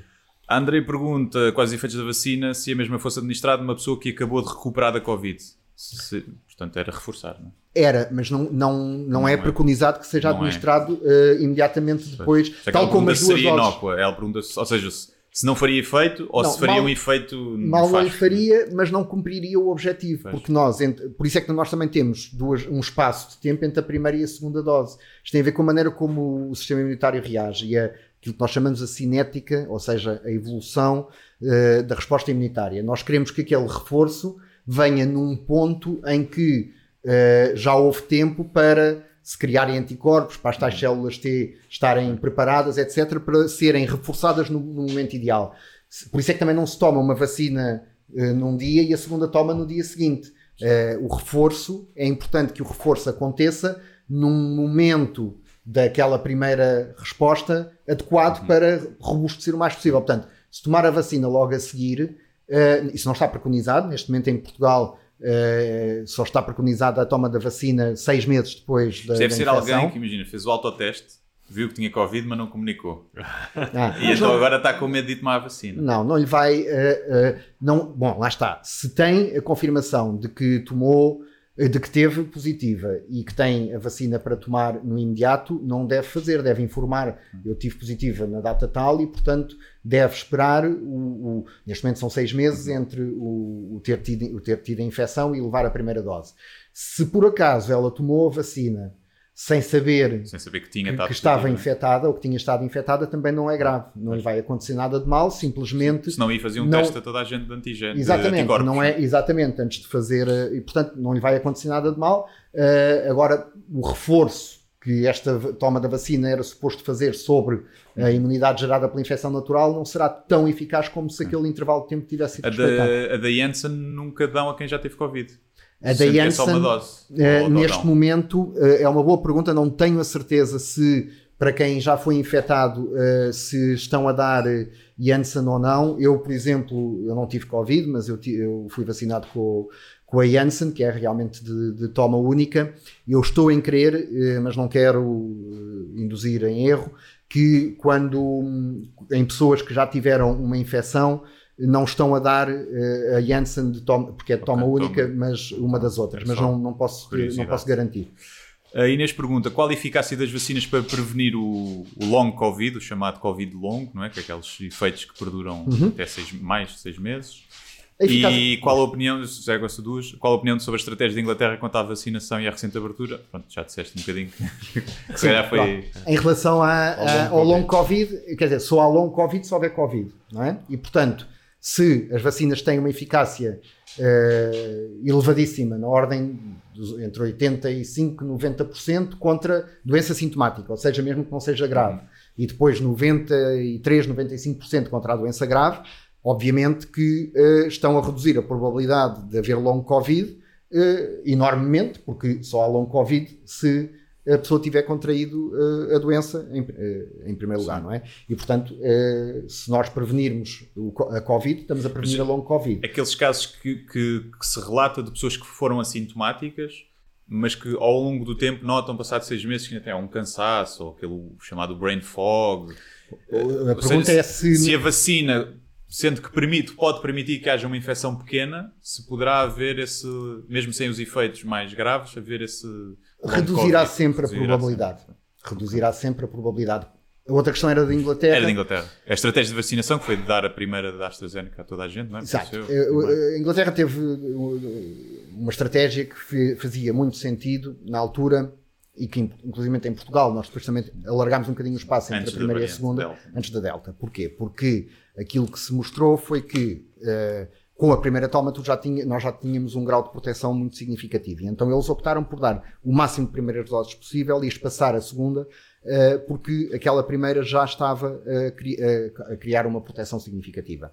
Com a Delta, a coisa inverteu-se um bocadinho, porque percebeu-se que a proteção conferida só com uma dose com a Delta, eh, contra a Delta, não era tão, tão elevada como com duas doses. E então aí a ideia é, vamos tentar dar as duas doses o mais depressa possível para, eh, para reduzir a probabilidade de, de casos graves com a Delta. Portanto, isso faz, faz sentido. Em relação à abertura do, do Reino Unido, já disse há bocadinho, eu acho que aí acho mesmo, eu não gosto muito de entrar em considerações políticas e tento cingir-me sempre à ciência, mas acho que aqui há obviamente esta coisa do Boris Johnson da- do dia da libertação e da- de- de- do, sim- o simbólico do, do- do dia da libertação no dia 19 de Parece- julho, parece etc. quase uma coisa da Segunda É, Guerra Mundial, Exato, não é? exato. Acho que há ali um há um elemento de, de- de- de- de- político que também não pode ser escamoteado.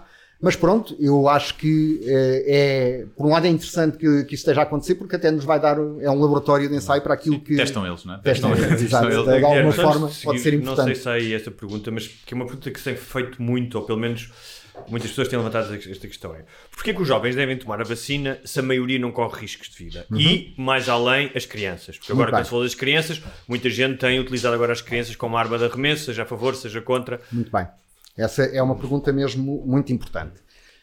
Vamos distinguir entre os jovens e as crianças, ok? Eh, portanto, quando falamos de jovens, eh, estaremos a falar, não sei, da faixa etária dos 20 aos 30, eh, por aí, 20, 40, não sei. Não sei o que é que, o que é, que é um jovem exatamente, mas Gosto de pensar que ainda sou, mas já não. Porque eu estava a pensar mais nos adolescentes, mas então pensamos de Sim, 20, mas ali- 20 e 30. Pronto, quando falamos nessa, nessa faixa etária, faz todo o sentido essas pessoas serem vacinadas, porque apesar da, eh, apesar da, apesar da probabilidade de terem doença grave ser reduzida comparada com pessoas mais idosas, eh, não é nula e, eh, e além disso são grandes focos de transmissão, tendencialmente pessoas com muita mobilidade, pessoas que interagem muito, etc. E portanto aí são pessoas que, que é importante que estejam imunizadas no, no tal sentido de contribuir para a imunidade do grupo, porque são pessoas também para quem a transmissão é um, é um fator muito, muito, muito importante.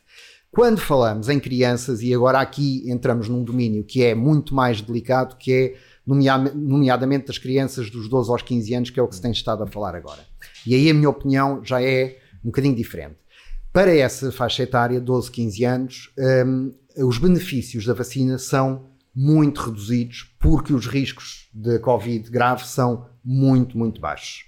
Não há, não houve em Portugal casos de óbitos em eh, crianças dos 12 aos 15 anos, aos 15 anos que não tivessem outras comorbilidades.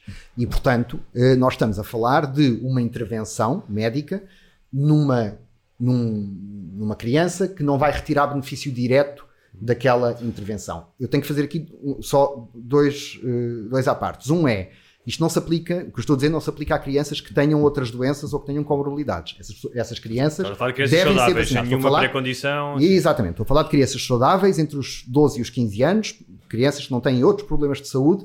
Essas crianças têm uma probabilidade baixíssima de ter problemas graves de Covid e, portanto, têm um benefício baixíssimo da vacina. Qual é que é o impacto que, vacina- que- que a vacinação des- dessas crianças pode ter, digamos assim, no panorama geral? É que vão, vai, obviamente, reduzir a transmissão.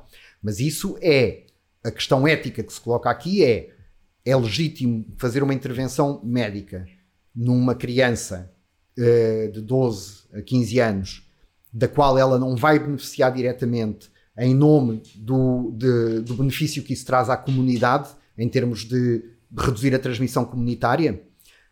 É discutível. Eu não tenho uma posição fechada sobre este assunto, mas acho que não se pode ser eh, taxativo em relação a isto. Tem que se perceber que está em causa uma, um- um ato médico numa criança que não vai beneficiar dele em nome de protegermos a comunidade. E sim, protegerá a comunidade, contribuirá para a imunidade do grupo.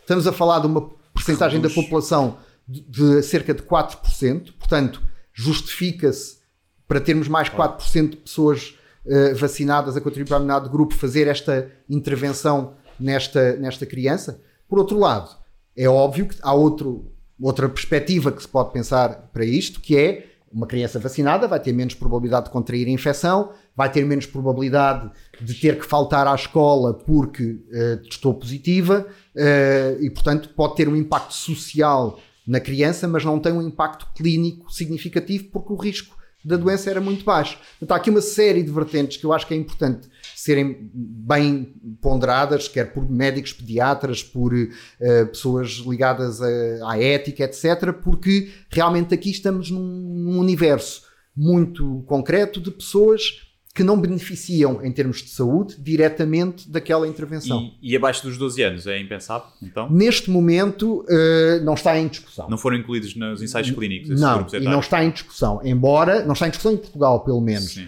Já ouvi uns, uns rumores de se falar nisso, nomeadamente nos Estados Unidos, mas eu confesso que não tenho informação sobre o assunto e, e neste momento não, não é uma- um tema que esteja, que esteja em discussão cá. Por maioria de razão, o que eu estou a dizer em relação a- aos 12, 15 Aplica-se aplicar-se a esses, porque é- a probabilidade ainda é menor de terem doença grave e, portanto, Só um bocado, eh, já vamos com uma hora e dez. Eh, não sei se ainda temos muitas perguntas, mas tentar fazer- algumas. Mais- sim, mas ser fazer, mais, sim, eh, sermos então eu mais, vou, eu vou Então ser mais ping-pong. Ok, Sim. vamos, Vamos a lá. isso. Até por. Tu também. Já, já é uma. Estás, estás bem? Ah, está tudo ok, Tá. não te preocupes. Tu, teu filho, não Sim, morre, sim. não morre se tu filho não não fores. morre, eh, não. Eu, felizmente não sou, não sou eu que estou a Tem a- mamar, portanto está lá a mãe dele, exatamente.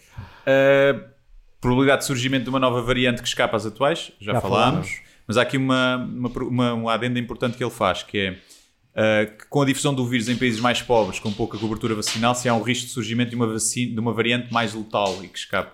Quanto mais eh, oportunidades houver para o vírus se replicar, mais probabilidades de surgirem mutações existem e, obviamente, que eh, a probabilidade de aparecer uma variante eh, complicada, digamos assim, aumenta eh, se houver muitas pessoas por vacinar, nomeadamente nessas regiões do globo. Mas tendencialmente as novas variantes que se propagarão serão sempre mais contagiosas e menos letais, não é? Normalmente é esse o padrão, não é? Tendencialmente, as, as- variantes vão ser mais contagiosas. Não sei se, eh, em relação à letalidade, não se tem observado Menos. diferenças não é? Pois. significativas. O Henrique pergunta, efeitos, ah, já falámos, que era se há dados fidedignos sobre pessoas que depois de tomar a vacina tiveram mais efeitos ou não. Ele diz que ele não teve, o pai de 82 também não, a mãe também, tudo pessoas diferentes, uns mais sedentários. Não há relação direta com a eficácia da vacina. A E, eficácia é e- e independente já agora disso. falaste disso, há uma coisa aqui que é.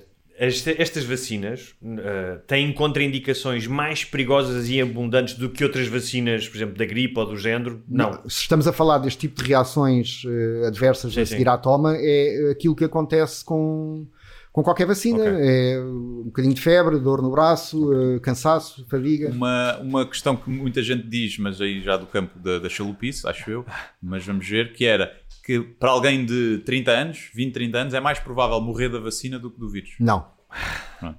É só para saber, para ter a certeza que eu também sou um bocado hipocondríaco, portanto também gostava de saber. Ah, o... Problemas de fertilidade depois da vacina. Se há alguma informação, Já ouvi essa teoria também. Não há nada que sustente eh, cientificamente essa, essa ideia. Não, não há razão nenhuma para receio a esse nível. até porque as pessoas, se calhar, depois tentaram ter filhos e não, não estavam a conseguir, mas não sabiam se já eram inférteis antes, não é? Pode- Pois, quer dizer, eh, eu nem sei em que é que se baseia Sim, essa, essa teoria. que é não, teoria, não há... do, a teoria do boato, possivelmente. Pois, Sim, sim, houve, eu também tinha visto fazerem o debunk dessa. dessa Não, dessa isso não tem, não tem sustentação nenhuma na realidade. Uh, pá, pá, pá. Pronto, que isto não é. Uh, uh, é verdade que as vacinas, isso é uma coisa que surgiu, a vacina da, da Pfizer fazem crescer as mamas. Pergunta ao Miguel Pardal, portanto, será o interesse em terceiros e não nele. Exatamente. Também, pá, calhar com, para desilusão do Miguel Pardal, também não há nenhuma. Eu nenhuma vi que poderia ser o, o sistema imunitário que depois podia ter alguma coisa hormonal a ver, como quando as mulheres, quando estão para ter o período, há esse inchaço, podia ter a ver com isso, haver ali uma questão Sim, hormonal a questão é, derivada quando tu do lês, sistema quando imunitário. tu lês, se tu vês as, as paranguandas da notícia, a ideia, que- e quem não está informado é, ah, de repente toda a gente tomou a Pfizer, tens as mesmas maiores. Ou seja, mesmo que isso tivesse algum registro, seria sempre uma coisa ultra residual, não é? Mas eu digo, mas a ideia era que bem jogado da Pfizer. Hã? Eu era bem jogado da Pfizer ter, ter posto. Sem dúvida que isso aumentaria a adesão vacinal. E eles, vai lá tomar, vai lá. Exatamente. Mas pronto, não há nada que. que- Eu não tenho conhecimento de nenhum estudo que demonstre isso inequivocamente. Miguel pergunta se algum dia haverá vacina para a estupidez humana. Aí, que é um- há, chama-se informação. Informação. Sim, é? exatamente. Uh, já tive o vírus e já estou vacinado. Não tive qualquer tipo de sintomas. uh, devo preocupar-me? Não? Não. Portanto, não está. Não está... Bem, Ele diz que não publicou nas redes sociais, portanto, se tem efeito à mesma. Vacinação. Essa é uma, bem, por acaso acho essa pergunta muito boa, porque realmente não, não há ninguém que, ou praticamente ninguém, para que não tire fotografia ao cartãozinho. Sim, sim. eh, Nós, nós- já agora só um, um parênteses mais lúdico, nós falámos disso noutro programa, que é ah, tudo o que são fenómenos de massa, como este de publicar, ah, publicar o cartãozinho, leva sempre a alguma crítica, não é? Tipo, ninguém quer fazer parte da, da chamada canarada. Por outro lado, foi o que nós falámos também, é, é, algo, é um evento tão único, não é? Depois de um ano e tal ah, daquilo que nós passámos, pá, que eu acho que sou bastante ah, complacente com as pessoas quererem mostrar isso. E não é, é? é motivas os teus amigos que vêm, Claro. tipo, eu podem incentivar, não é? Eu estava a entrar na, na- na piada de, que, que, que ele levantou, porque acho que realmente agora está, toda a gente põe, Sim. mas não vejo mal nenhum nisso, Sim, sinceramente. Uh, pá, também há pessoas que põem. Aliás, eu, eu quando fui fazer a primeira toma, eh, eh, eh, não, não publiquei a fotografia, mas escrevi uma coisa nas redes sociais que era, havia aquele sentimento, especialmente na primeira toma, ah, de parecia que era o último dia de aulas, não é? Ou o primeiro dia de férias, ou seja, era um evento que dava alguma euforia porque representava o início de uma mudança qualquer. E eu, eu percebo que as pessoas sintam isso. É um preço dúvida. saiu em precária, né? A segunda dose já é Exato. tipo mesmo liberdade Exato. condicional, E é um podes isso. precisar do reforço e não sei o quê. Tipo, depois de, depois de um ano e meio de Sim. que estiveste dentro, vais finalmente poder Vais. ir à festa de aniversário da tua Sim. mãe ou uma coisa do Conheceu o género. teu filho, finalmente já tem 7 anos. Eu sem dúvida nenhuma, que acho que não há rigorosamente problema nenhum e tem um, um efeito que pode ser muito positivo, que é realmente o de contagiar as outras pessoas eh, no bom sentido, de dizer, olha, eu vacinei-me, estou bem, estou contente com, a minha, com, o ter fei- com tê-lo feito. O André pergunta: este medo de ceticismo das pessoas relativamente às vacinas é algo que também aconteceu em campanhas de vacinação passadas ou é um fenómeno recente? Sempre Sempre aconteceu. aconteceu. Eh, agora tem contornos diferentes porque, por várias, por- desde logo por Redes causa das sociais, redes não é? E depois pelo. Também nunca houve uma, campanha- uma campanha de vacinação a nível mundial com esta dimensão e, portanto. e, nestas, e, e outra coisa que é, nós estamos a falar de circunstâncias psicológicas muito particulares que têm a ver com eh, questões de crise económica, questões de clausura, questões de depressão. Ou seja, eu acho que é uma série de fatores, além Mesmo a de, polarização política que já a tinha polarização política que anos. já existia, Sem não é? dúvida. Tudo isso atirado para o acelerador que são as redes sociais, não é? É, é exatamente isso. Neste momento, as redes sociais eh, alimentam eh, esse, to- todo- todas essas vertentes desta equação são depois amplificadas nas redes sociais e, obviamente, que. Pois- Mas já existiu. Sim, eh, Depois ele fala aqui daquela, daquele caso das vacinas que causavam autismo. Daquele caso que esses cientistas que fizeram isso Não, foram isso foi desacreditados. completamente. e- não é? isso- Mas é incrível como é que algo Mas manteve repercussões até hoje. teve é? repercussões. É, a era moderna, digamos assim, do movimento anti-vacinas nasce aí. Pois. E é, é pronto, é, é paradigmático de que como as pessoas se podem agarrar a, um, a uma coisa que foi completamente desmontada cientificamente, o, pei- o, pei- o artigo científico onde isso foi publicado foi retirado da revista porque se demonstrou que era eh, falso, que, que tinha sido que os dados tinham sido manipulados. Eh, o investigador em causa foi completamente desagrati- Foi um desacreditado. erro ou, ou, ou havia uma agenda por trás? Eh, eu não sei se isso só? ficou demonstrado. eh, eu, eu tenho a ideia que há pelo menos a teoria de que havia uma agenda por trás.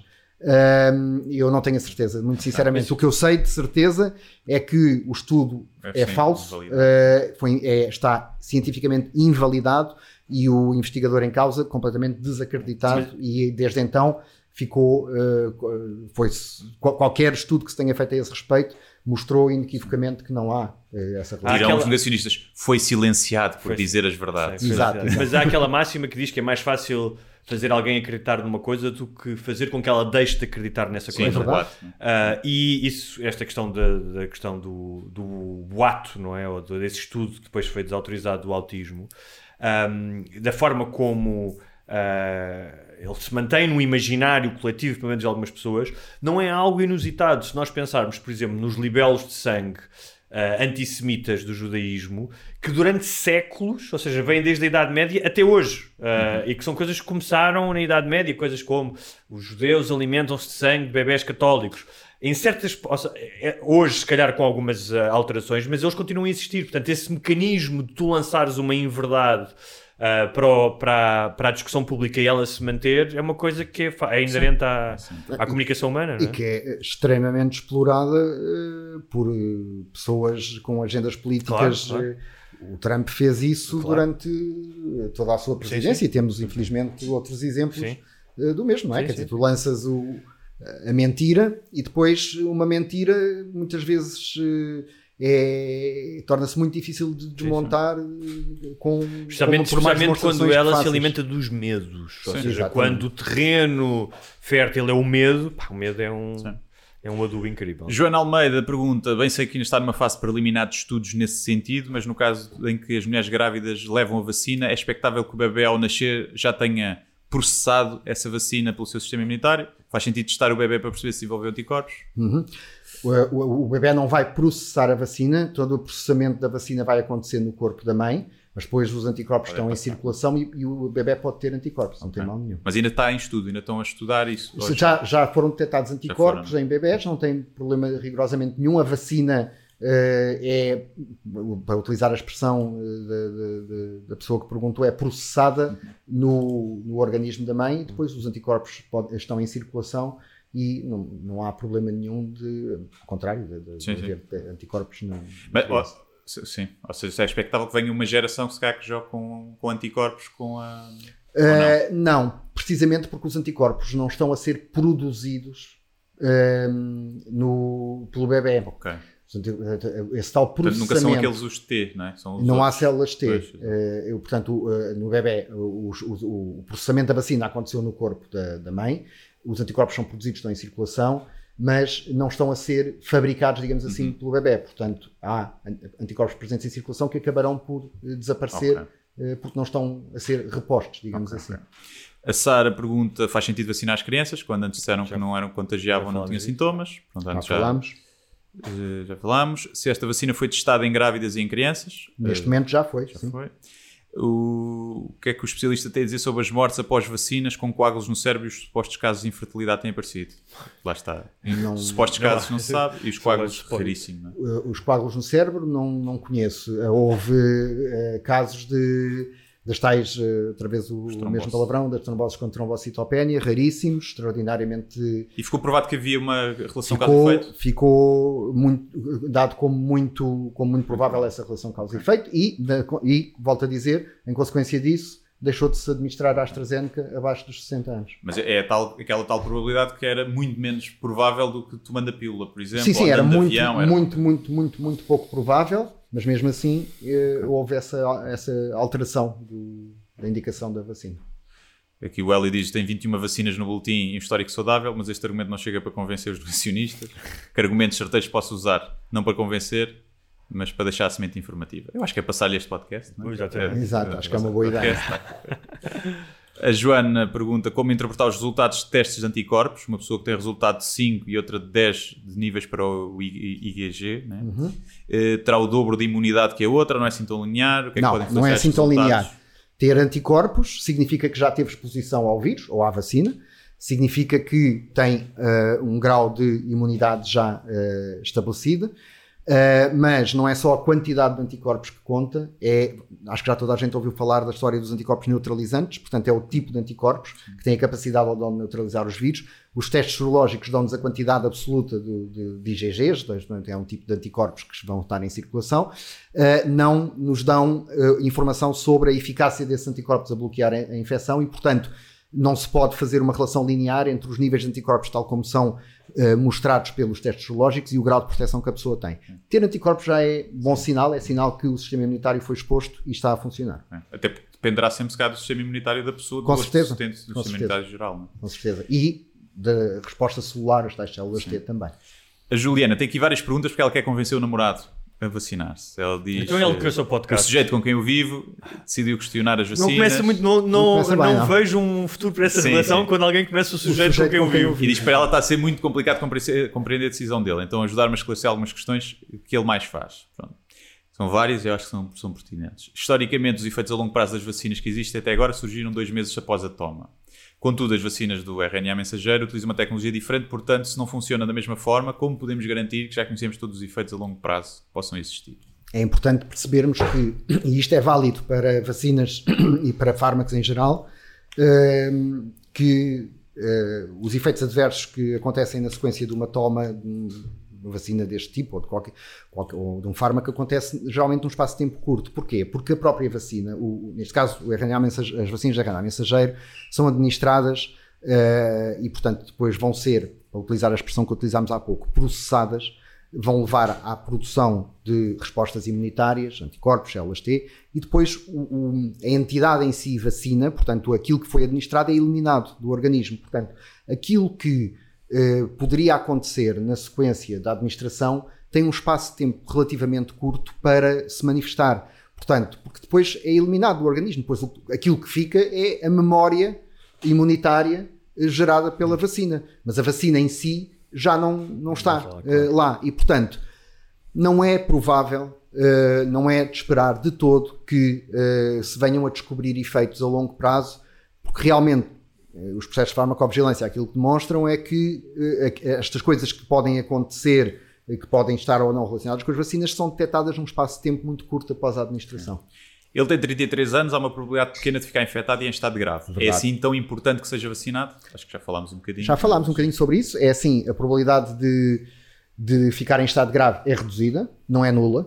Eh, nessa faixa etária não é nula, eh, mas é reduzida. É importante porque, eh, porque vive em sociedade, porque, eh, porque está-se a proteger a si próprio, porque pode ter o, o azar de, ser, de pertencer àquela percentagem reduzida de pessoas que nessa faixa etária têm complicações. E terá sempre mais probabilidade de, mesmo que baixa, de desenvolver Covid grave do que ter efeitos secundários graves. Ah, sim, da sem dúvida. Sim. Bem, isso é, é muito importante deixar claro, não é? Aquilo Sim. que tu acabaste de dizer. E outra coisa que também que o Miguel disse que eu acho que é importante, e nós falámos isso no último programa, que é confundir liberdade com egoísmo.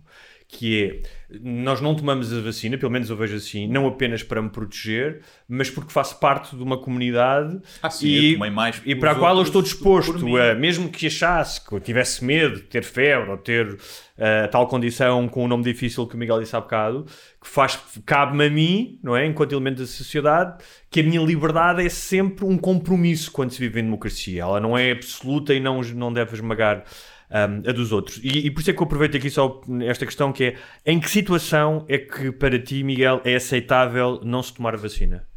é aceitável não se tomar a vacina se houver uma contraindicação médica para tomar a vacina. Uh, e estou a excluir desta equação as crianças Crianças, dos claro, 12 nós aos já 15 falamos, anos, de que já falámos há bocadinho. Em adultos, uh, em adultos, uh, pessoas com autodeterminação, eu uh, acho que é aceitável, uh, bom, aceitável do ponto de vista legal é sempre, porque Claro, não é não estamos a obrigatório. falar- sim, não estamos a Estamos a falar falar do, do- do aspecto Sim. de cidadania, de, Sim. de em- vi- vi- vi- vida em sociedade, vida em comunidade, em que nós fazemos parte de um todo e não vivemos isolados e, portanto, eu acho que aceitável não tomar a vacina é se o médico eh, disser que há uma contraindicação clínica para o fazer. Fora disso, não vejo nenhuma razão. Uh, mas aqui outra. Vou que é- voltar ao sujeito? Sim, sim. É, que é como é que podemos garantir que os interesses das farmacêuticas não estão a ser tidos em consideração. A Pfizer é uma das farmacêuticas mais multadas e acusadas de subornar entidades para conseguir autorizar e validar medicação.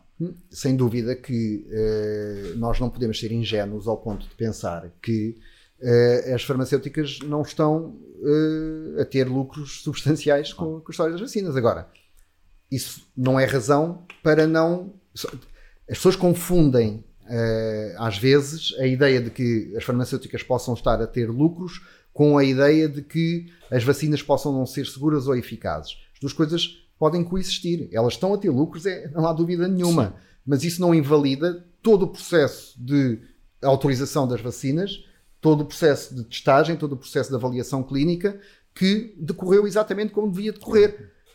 Elas vão ter lucros, vão, mas eu, eu não, não, não posso pôr em causa. eh, Uma coisa não exclui a uma outra. coisa não exclui Nós outra. disso antes de começar este É- programa, estávamos a falar. e é, não tal- é do interesse, Sim. mesmo que tenham esses interesses que têm, obviamente, e que pode Claro. haver, claro que depois há questões políticas para, para aquele país comprar mais desta marca ou daquela, pode haver isso, mas como vimos com a AstraZeneca, quando há um problema, o eu também escrutino, as ações descem logo, portanto não é bom para eles que as Claro. vacinas não, Não, sejam é, seguras. Isso é uma não questão, é para eles mesmo. A não ser que eles mesmo quisessem mesmo com matar as todos os interesses e com todas as questões que nós sabemos, das questões farmacêuticas, ainda agora nos Estados Unidos, não lembro qual foi a farmacêutica, teve multado em milhares de milhões de dólares por causa da questão dos opioides. Nós, acho que qualquer pessoa informada sabe isso.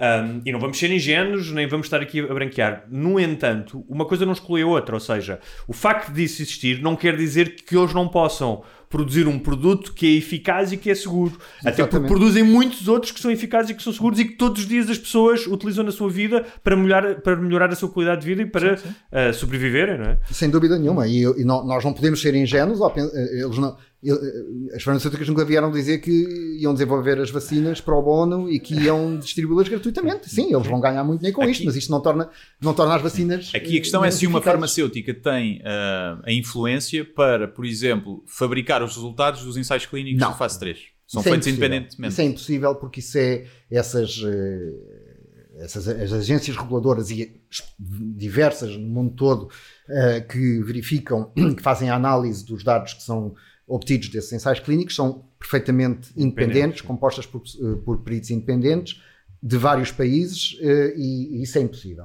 Isso é impossível. E outra coisa aqui que- funciona que- quase como blockchain. Não, e há aquela coisa que é, que já, já falámos muitas vezes também aqui, que é a teoria da conspiração. É, é possível tu tentares enganar alguém se for um grupo de duas, três pessoas. Nós estamos a falar aqui de entidades, eh, todas as entidades, a FDA, o, eh, o Instituto do, eh, Europeu do Medicamento, que têm milhares de pessoas envolvidas. é? Claro. Milhares de pessoas envolvidas com carreiras E as melhores pessoas, Pronto, e com mais carreiras- longas carreiras de investigação. Seria preciso convencer milhares de pessoas, subornar milhares São de pessoas. telefonemas para fazer, estás São- a ver? são Olha, de- desculpa, posso suborná-lo, tá bom, pronto. E há pessoas Sim, que não são subornáveis. Há pessoas que. Não, e depois há mais uma coisa, que é o real world evidence, quer dizer, eh, o que vocês estão a pôr como possibilidade de, de se fabricar os resultados dos ensaios clínicos é impossível, isso eu posso garantir. Mas, mesmo que por absurdo se pensasse que isso podia, ter, podia acontecer, nós agora já temos centenas de milhões de Claro. pessoas vacinadas no mundo todo com estas vacinas. E não já iriam contra esses dados fabricados. Exatamente. Não é? Se os dados tivessem sido fabricados, nós agora não tínhamos Não. os dados do real world que estamos a ter. Porque as pessoas dizem que está a morrer muita gente com as vacinas, só que não está a ficar para fora. Portanto, há sempre uma. Eu adoro a expressão Há não está a ficar Não para ficar, fora. é? Exato, isso é porque eles escondem. É, eles. A Moderna está há mais de 10 anos a tentar aprovar uma vacina e nunca conseguiu, só agora, quando claramente o processo de validação foi encurtado. Que já falámos, não foi bem encurtado, foi, foi Acelerado. multitasking, passou a trabalhar com vários Exatamente. cores ao mesmo tempo. Não é? Como podemos garantir que a vacina é segura? Podemos Pelos ensaios. pelos ensaios clínicos, por todas as verificações que foram feitas e, hoje em dia, pelo real world evidence da quantidade de pessoas que já foram vacinadas, entretanto. Eh, E por fim, uma pergunta minha, não do namorado, eu vou ser vacinado, os meus pais já estão, os pais dele também. Ainda assim, não estando ele vacinado, quais são os riscos que corremos? Nossos pais já têm mais de 65 anos, sinto que é uma porta aberta, mas realisticamente é ou podemos fazer para minimizar os riscos? Eh, Vamos lá ver, ao estarem vacinados, os pais e ela, estão, a porta está mais está, está Mas- menos, mas é- menos não- aberta. Não, tem- não só- não é 100% as Exato, vacinas, não é? A porta está menos aberta, mas não está Eu acho completamente fechada. É evidente que não, ele deveria vacinar para que aquele núcleo estivesse todo seguro. ele seguro, mais seguro. Eu Portanto, lembro quando eu era pequeno havia a mesa das crianças, não é? mesa normalmente era na varanda com os meus avós, com os adultos comiam e as crianças iam para a varanda. Ele se calhar vai ter, como tu disseste, vai ter que ir comer na varanda. É isso. Quando for lá a casa. Frederico pergunta: já fiz a pré-instalação do chip 5G e no dia 1 de agosto vou concluir o processo. Já sabe mais ou menos quanto tempo de imunidade existe? Pronto, Já falámos disso, sim. Tá. Uh, pelo que perceba da Marlene, é para prevenir doença grave. Sendo assim, é expectável que nos locais que vão conseguindo imunidade de grupo, infelizmente não é o caso da minha ilha Flores, e onde sejam permitidas festas, como já está a acontecer no Corvo, surjam casos, mas nunca graves, certo? Sendo assim, vamos ver o número de casos aumentar e o número de mortes e internamentos a diminuir. Estou a pensar corretamente. Quais são as consequências disto? O uso de máscara, quando é que acaba? E aqui também há uma pergunta importante, que é quando é que se vai deixar de testar tanto? Porque Penso- enquanto se testar massivamente, vai haver esta- Casos. casos, não é?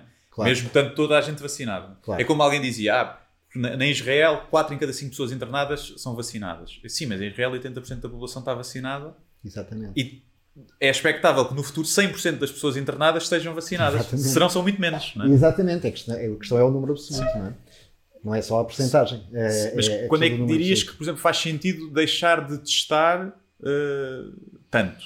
Ou seja, Eu acho que eh, vai deixar de se testar eh, ao, ao ritmo que se testa agora quando nós atingirmos a tal situação do equilíbrio. Muitas vezes se tem ouvido falar do isto deixa de ser pandémico e passa a ser endémico, não é? E portanto, eh, em que se atinge o tal equilíbrio entre, entre o vírus e a população humana, em que eh, o vírus existe eh, e circula entre nós, mas não tem as consequências que tinha em termos do impacto na saúde e na vida das pessoas, porque, entretanto, essa barreira de imunidade está criada e torna, passa a tornar-se um- um- uma presença eh, que, que está lá, mas que não. Que não dizer como a gripe, não é? Como Exatamente. Os outros coronavírus. se bem que eu estou convencido que ainda vai eh, passar algum tempo até esta ideia da necessidade de se continuar a testar eh, desaparecer. Acho que tendencialmente é o que vai ter que acontecer, chegar a um equilíbrio, não vamos estar a testar as pessoas porque deixa de, de- de haver consequências graves da doença, Sim. a imunidade está lá eh, a servir de barreira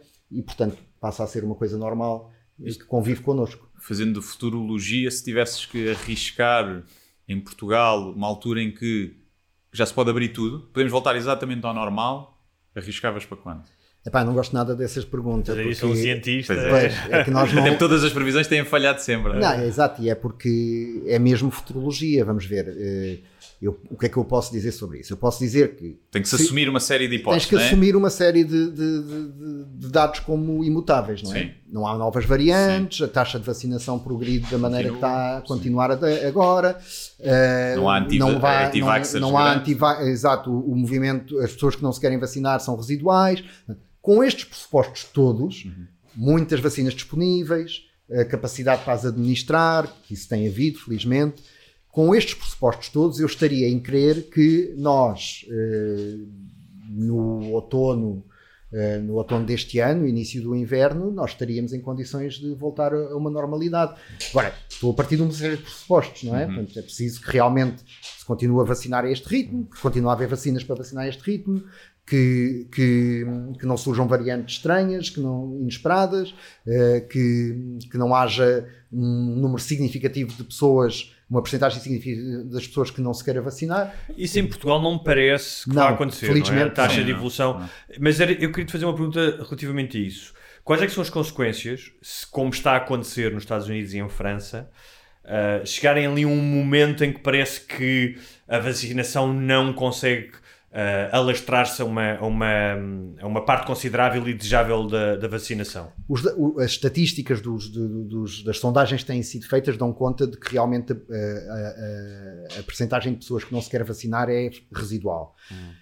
É claro que são sondagens e, portanto, temos que ver os números reais de, de- de realmente quantas pessoas é que, não, é que não se vão querer vacinar. Se isso acontecer, obviamente que temos um problema, porque nós precisamos de ter uma percentagem, eh, a tal chamada unidade de grupo, eh, de pessoas vacinadas, para, para garantir que entramos no, no tal registro do equilíbrio em que o, o vírus deixa de ser a ameaça que é. Epá, o que eu posso dizer em relação a isso é Portugal, felizmente, não parece ter um número significativo de pessoas eh, que manifestamente não se querem vacinar, comparado com outros países europeus. As sondagens indicam que há uma adesão vacinal muito grande e os dados das pessoas já vacinadas, das faixas etárias que já foram vacinadas, também mostram uma grande taxa de vacinação. E bem, eu espero que continue assim. É a chamada carneirada, não é? Que é o, É, ah, exato. que é o, o epíteto de que Antes carneiro os. Antes eh, carneiro os negacionistas acusam as pessoas de que querem ser vacinadas que são, são carneiros, não é? Sim, Os que seguem os, os pastores da- dos grupos de- É. da conspiração. Aliás, há, é, pá, não que- nós temos estado a Falta tentar mais do que tudo, mesmo para, para terminar, mas Sim, estamos a falar mais mais, do que isso, do que ciência, mais do que as questões políticas, mas eu tenho notado isso.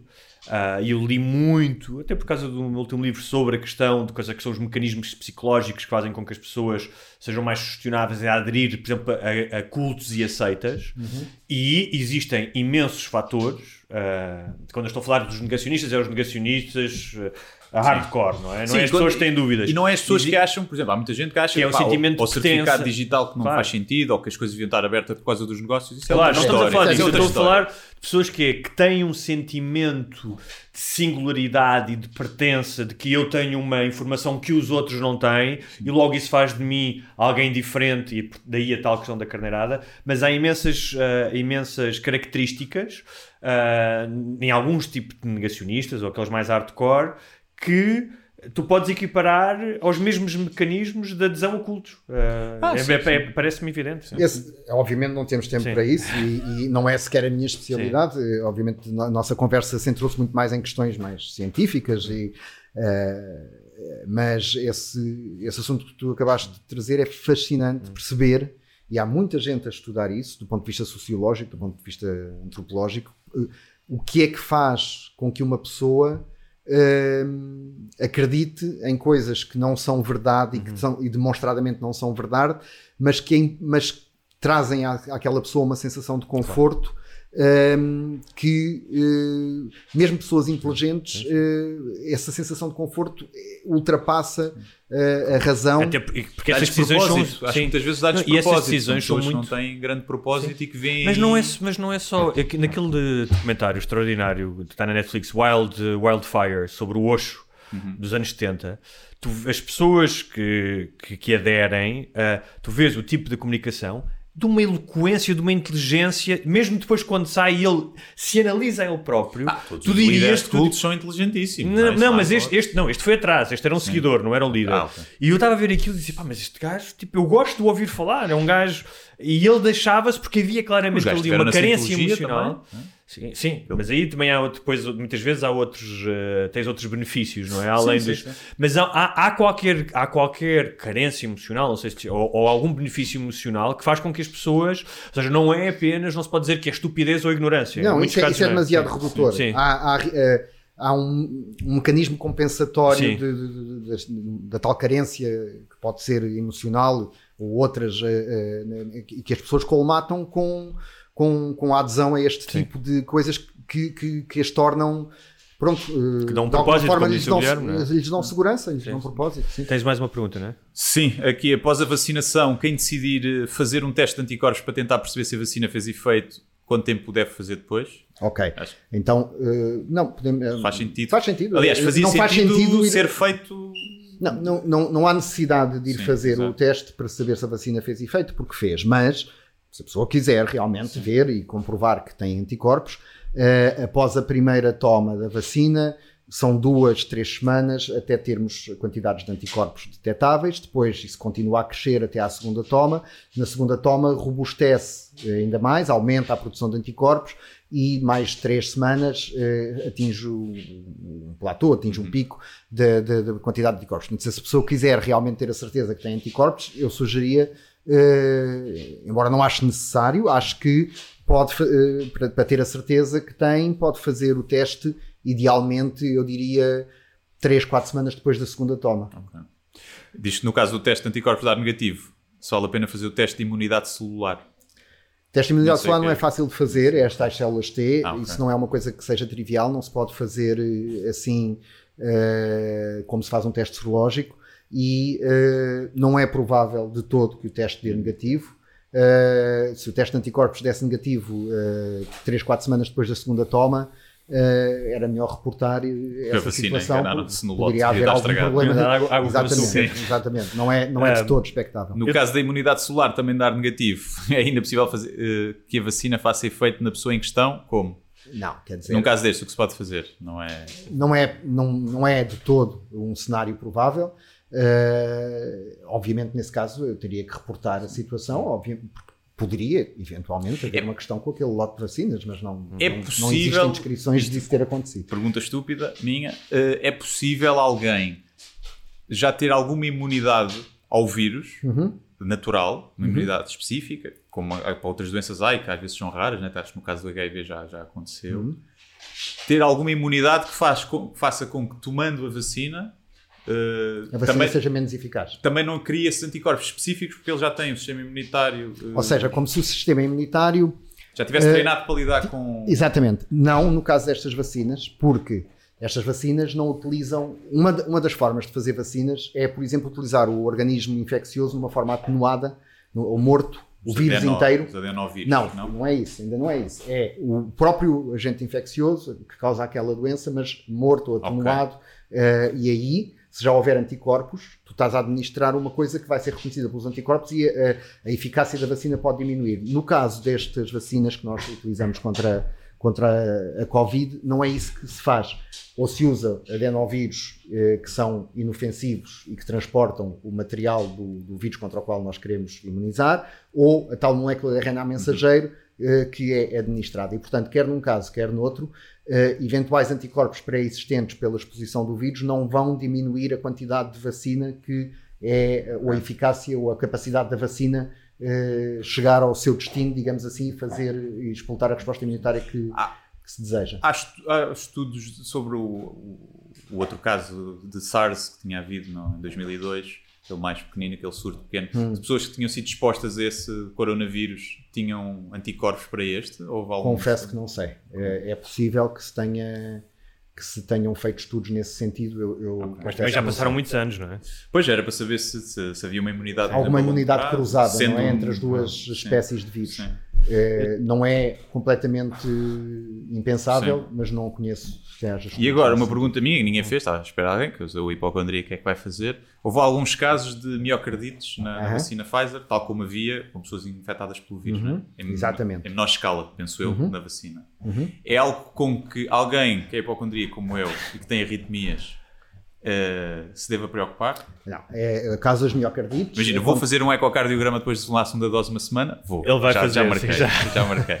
vou fazer. Não, mas já tinha que fazer Não, de qualquer forma de rotina, então vou Uhum. fazer. Pronto. A questão das miocardites é efetivamente eh, há uma observação, lá está, o processo de farmacovigilância permitiu detectar eh, a ocorrência muito rara de casos de miocardites eh, em pessoas vacin- mais jovens. Pois, abaixo dos 30 também, já estou a achar novo. Eu tenho Sobretudo 37, com- mas- E sobretudo em, em- Em em homens. homens, eh, abaixo de, de- de determinada idade, dos 30, ehm, muito raros eh, e que não está ainda demonstrada uma causalidade com a vacina, embora haja, lá está, o tal alerta que faz com que se vá investigar. O que é, que- o que é muito Eh, raros, em termos de números, mais ou menos? Eu, por acaso, tinha esses números até eh, num papelinho que não trouxe, para não dizer a geneira. Eu ouvi falar em mas 300 eu- casos, não sei se era relativo a Israel, portanto, se calhar. eu- Não, os números que eu tinha eram de, de- dos Estados Unidos e tinham sido, penso eu, pá, tenho medo de dizer mal e não te quero e não quero enganar os, os, pessoas que me estão uma a ouvir. mensagem Depois para posso mandar uma tranquilo. mensagem para tu ficares tranquilo. Eu acho que estávamos a falar de É mais- 40 casos em 4 milhões de, vaci- de- de- de vacinas.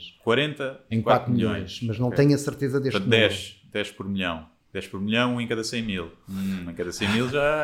Ah, é importante, medo, referir, já é importante medo. referir que eh, os- esses casos de miocardite que, que foram detectados, para já não está estabelecida eh, inequivocamente a relação causa e efeito entre a vacina e esses casos, e foram todos eles, eh, ou a sua larga maioria, casos benignos, isto é, de situações que não Acho que houve uma morte, não- que, que não uma- estava. exatamente, que não está novo demonstrado. estava no ginásio. exatamente, que- exatamente, mas de resto eh, foram casos com, com resolução eh, sem complicações e, portanto, sem Aliás, sequelas. é importante sublinhar que se fores levar vacina a seguir atravessar a estrada e fores atropelar para um autocarro, não foi a vacina que te matou. Pá, na verdade foi, porque se não fosse tomar a vacina não tinhas morrido, percebes? Mas olha, mas já se podemos. É tal relação não causal, mas há uma relação. Eu sei que, este- que temos que terminar em breve, mas já agora conto-vos uma questão em relação ao- aos ensaios eh, clínicos, os tais 30, 40 mil pessoas.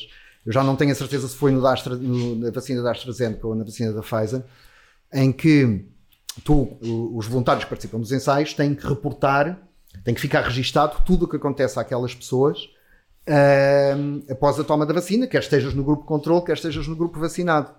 E se vocês forem ao artigo científico que está, eh, que descreve os resultados do ensaio clínico, creio que é da AstraZeneca, e depois tem umas tabelas em que tem o, o- todo o número de ocorrências pós-vacina nos controles e nos vacinados. E vocês vão lá ver que há um tipo que morreu, e, e no- já nem sei se era no controle ou no vacinado, e a causa foi gunshot wound. Portanto, um tipo que levou um tiro, mas conta para a estatística Sim. como tendo, foi uma morte Sim. após a vacina. Levou, foi um tiro.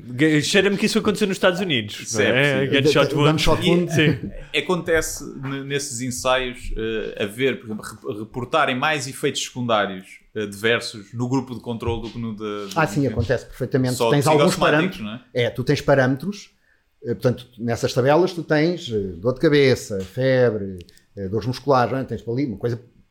Gunshot wound, pronto, Sim. tens por ali abaixo, não é? E eh, tens vários parâmetros em que há mais ocorrências no grupo controle do que no grupo vacinado.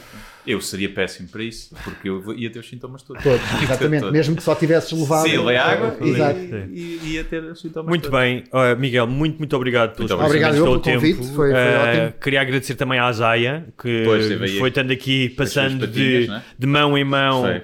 Festinhas aqui e ali. Uh, ouviram com certeza as patinhas dela ao longo da. Os cães apa- apanham coronavírus?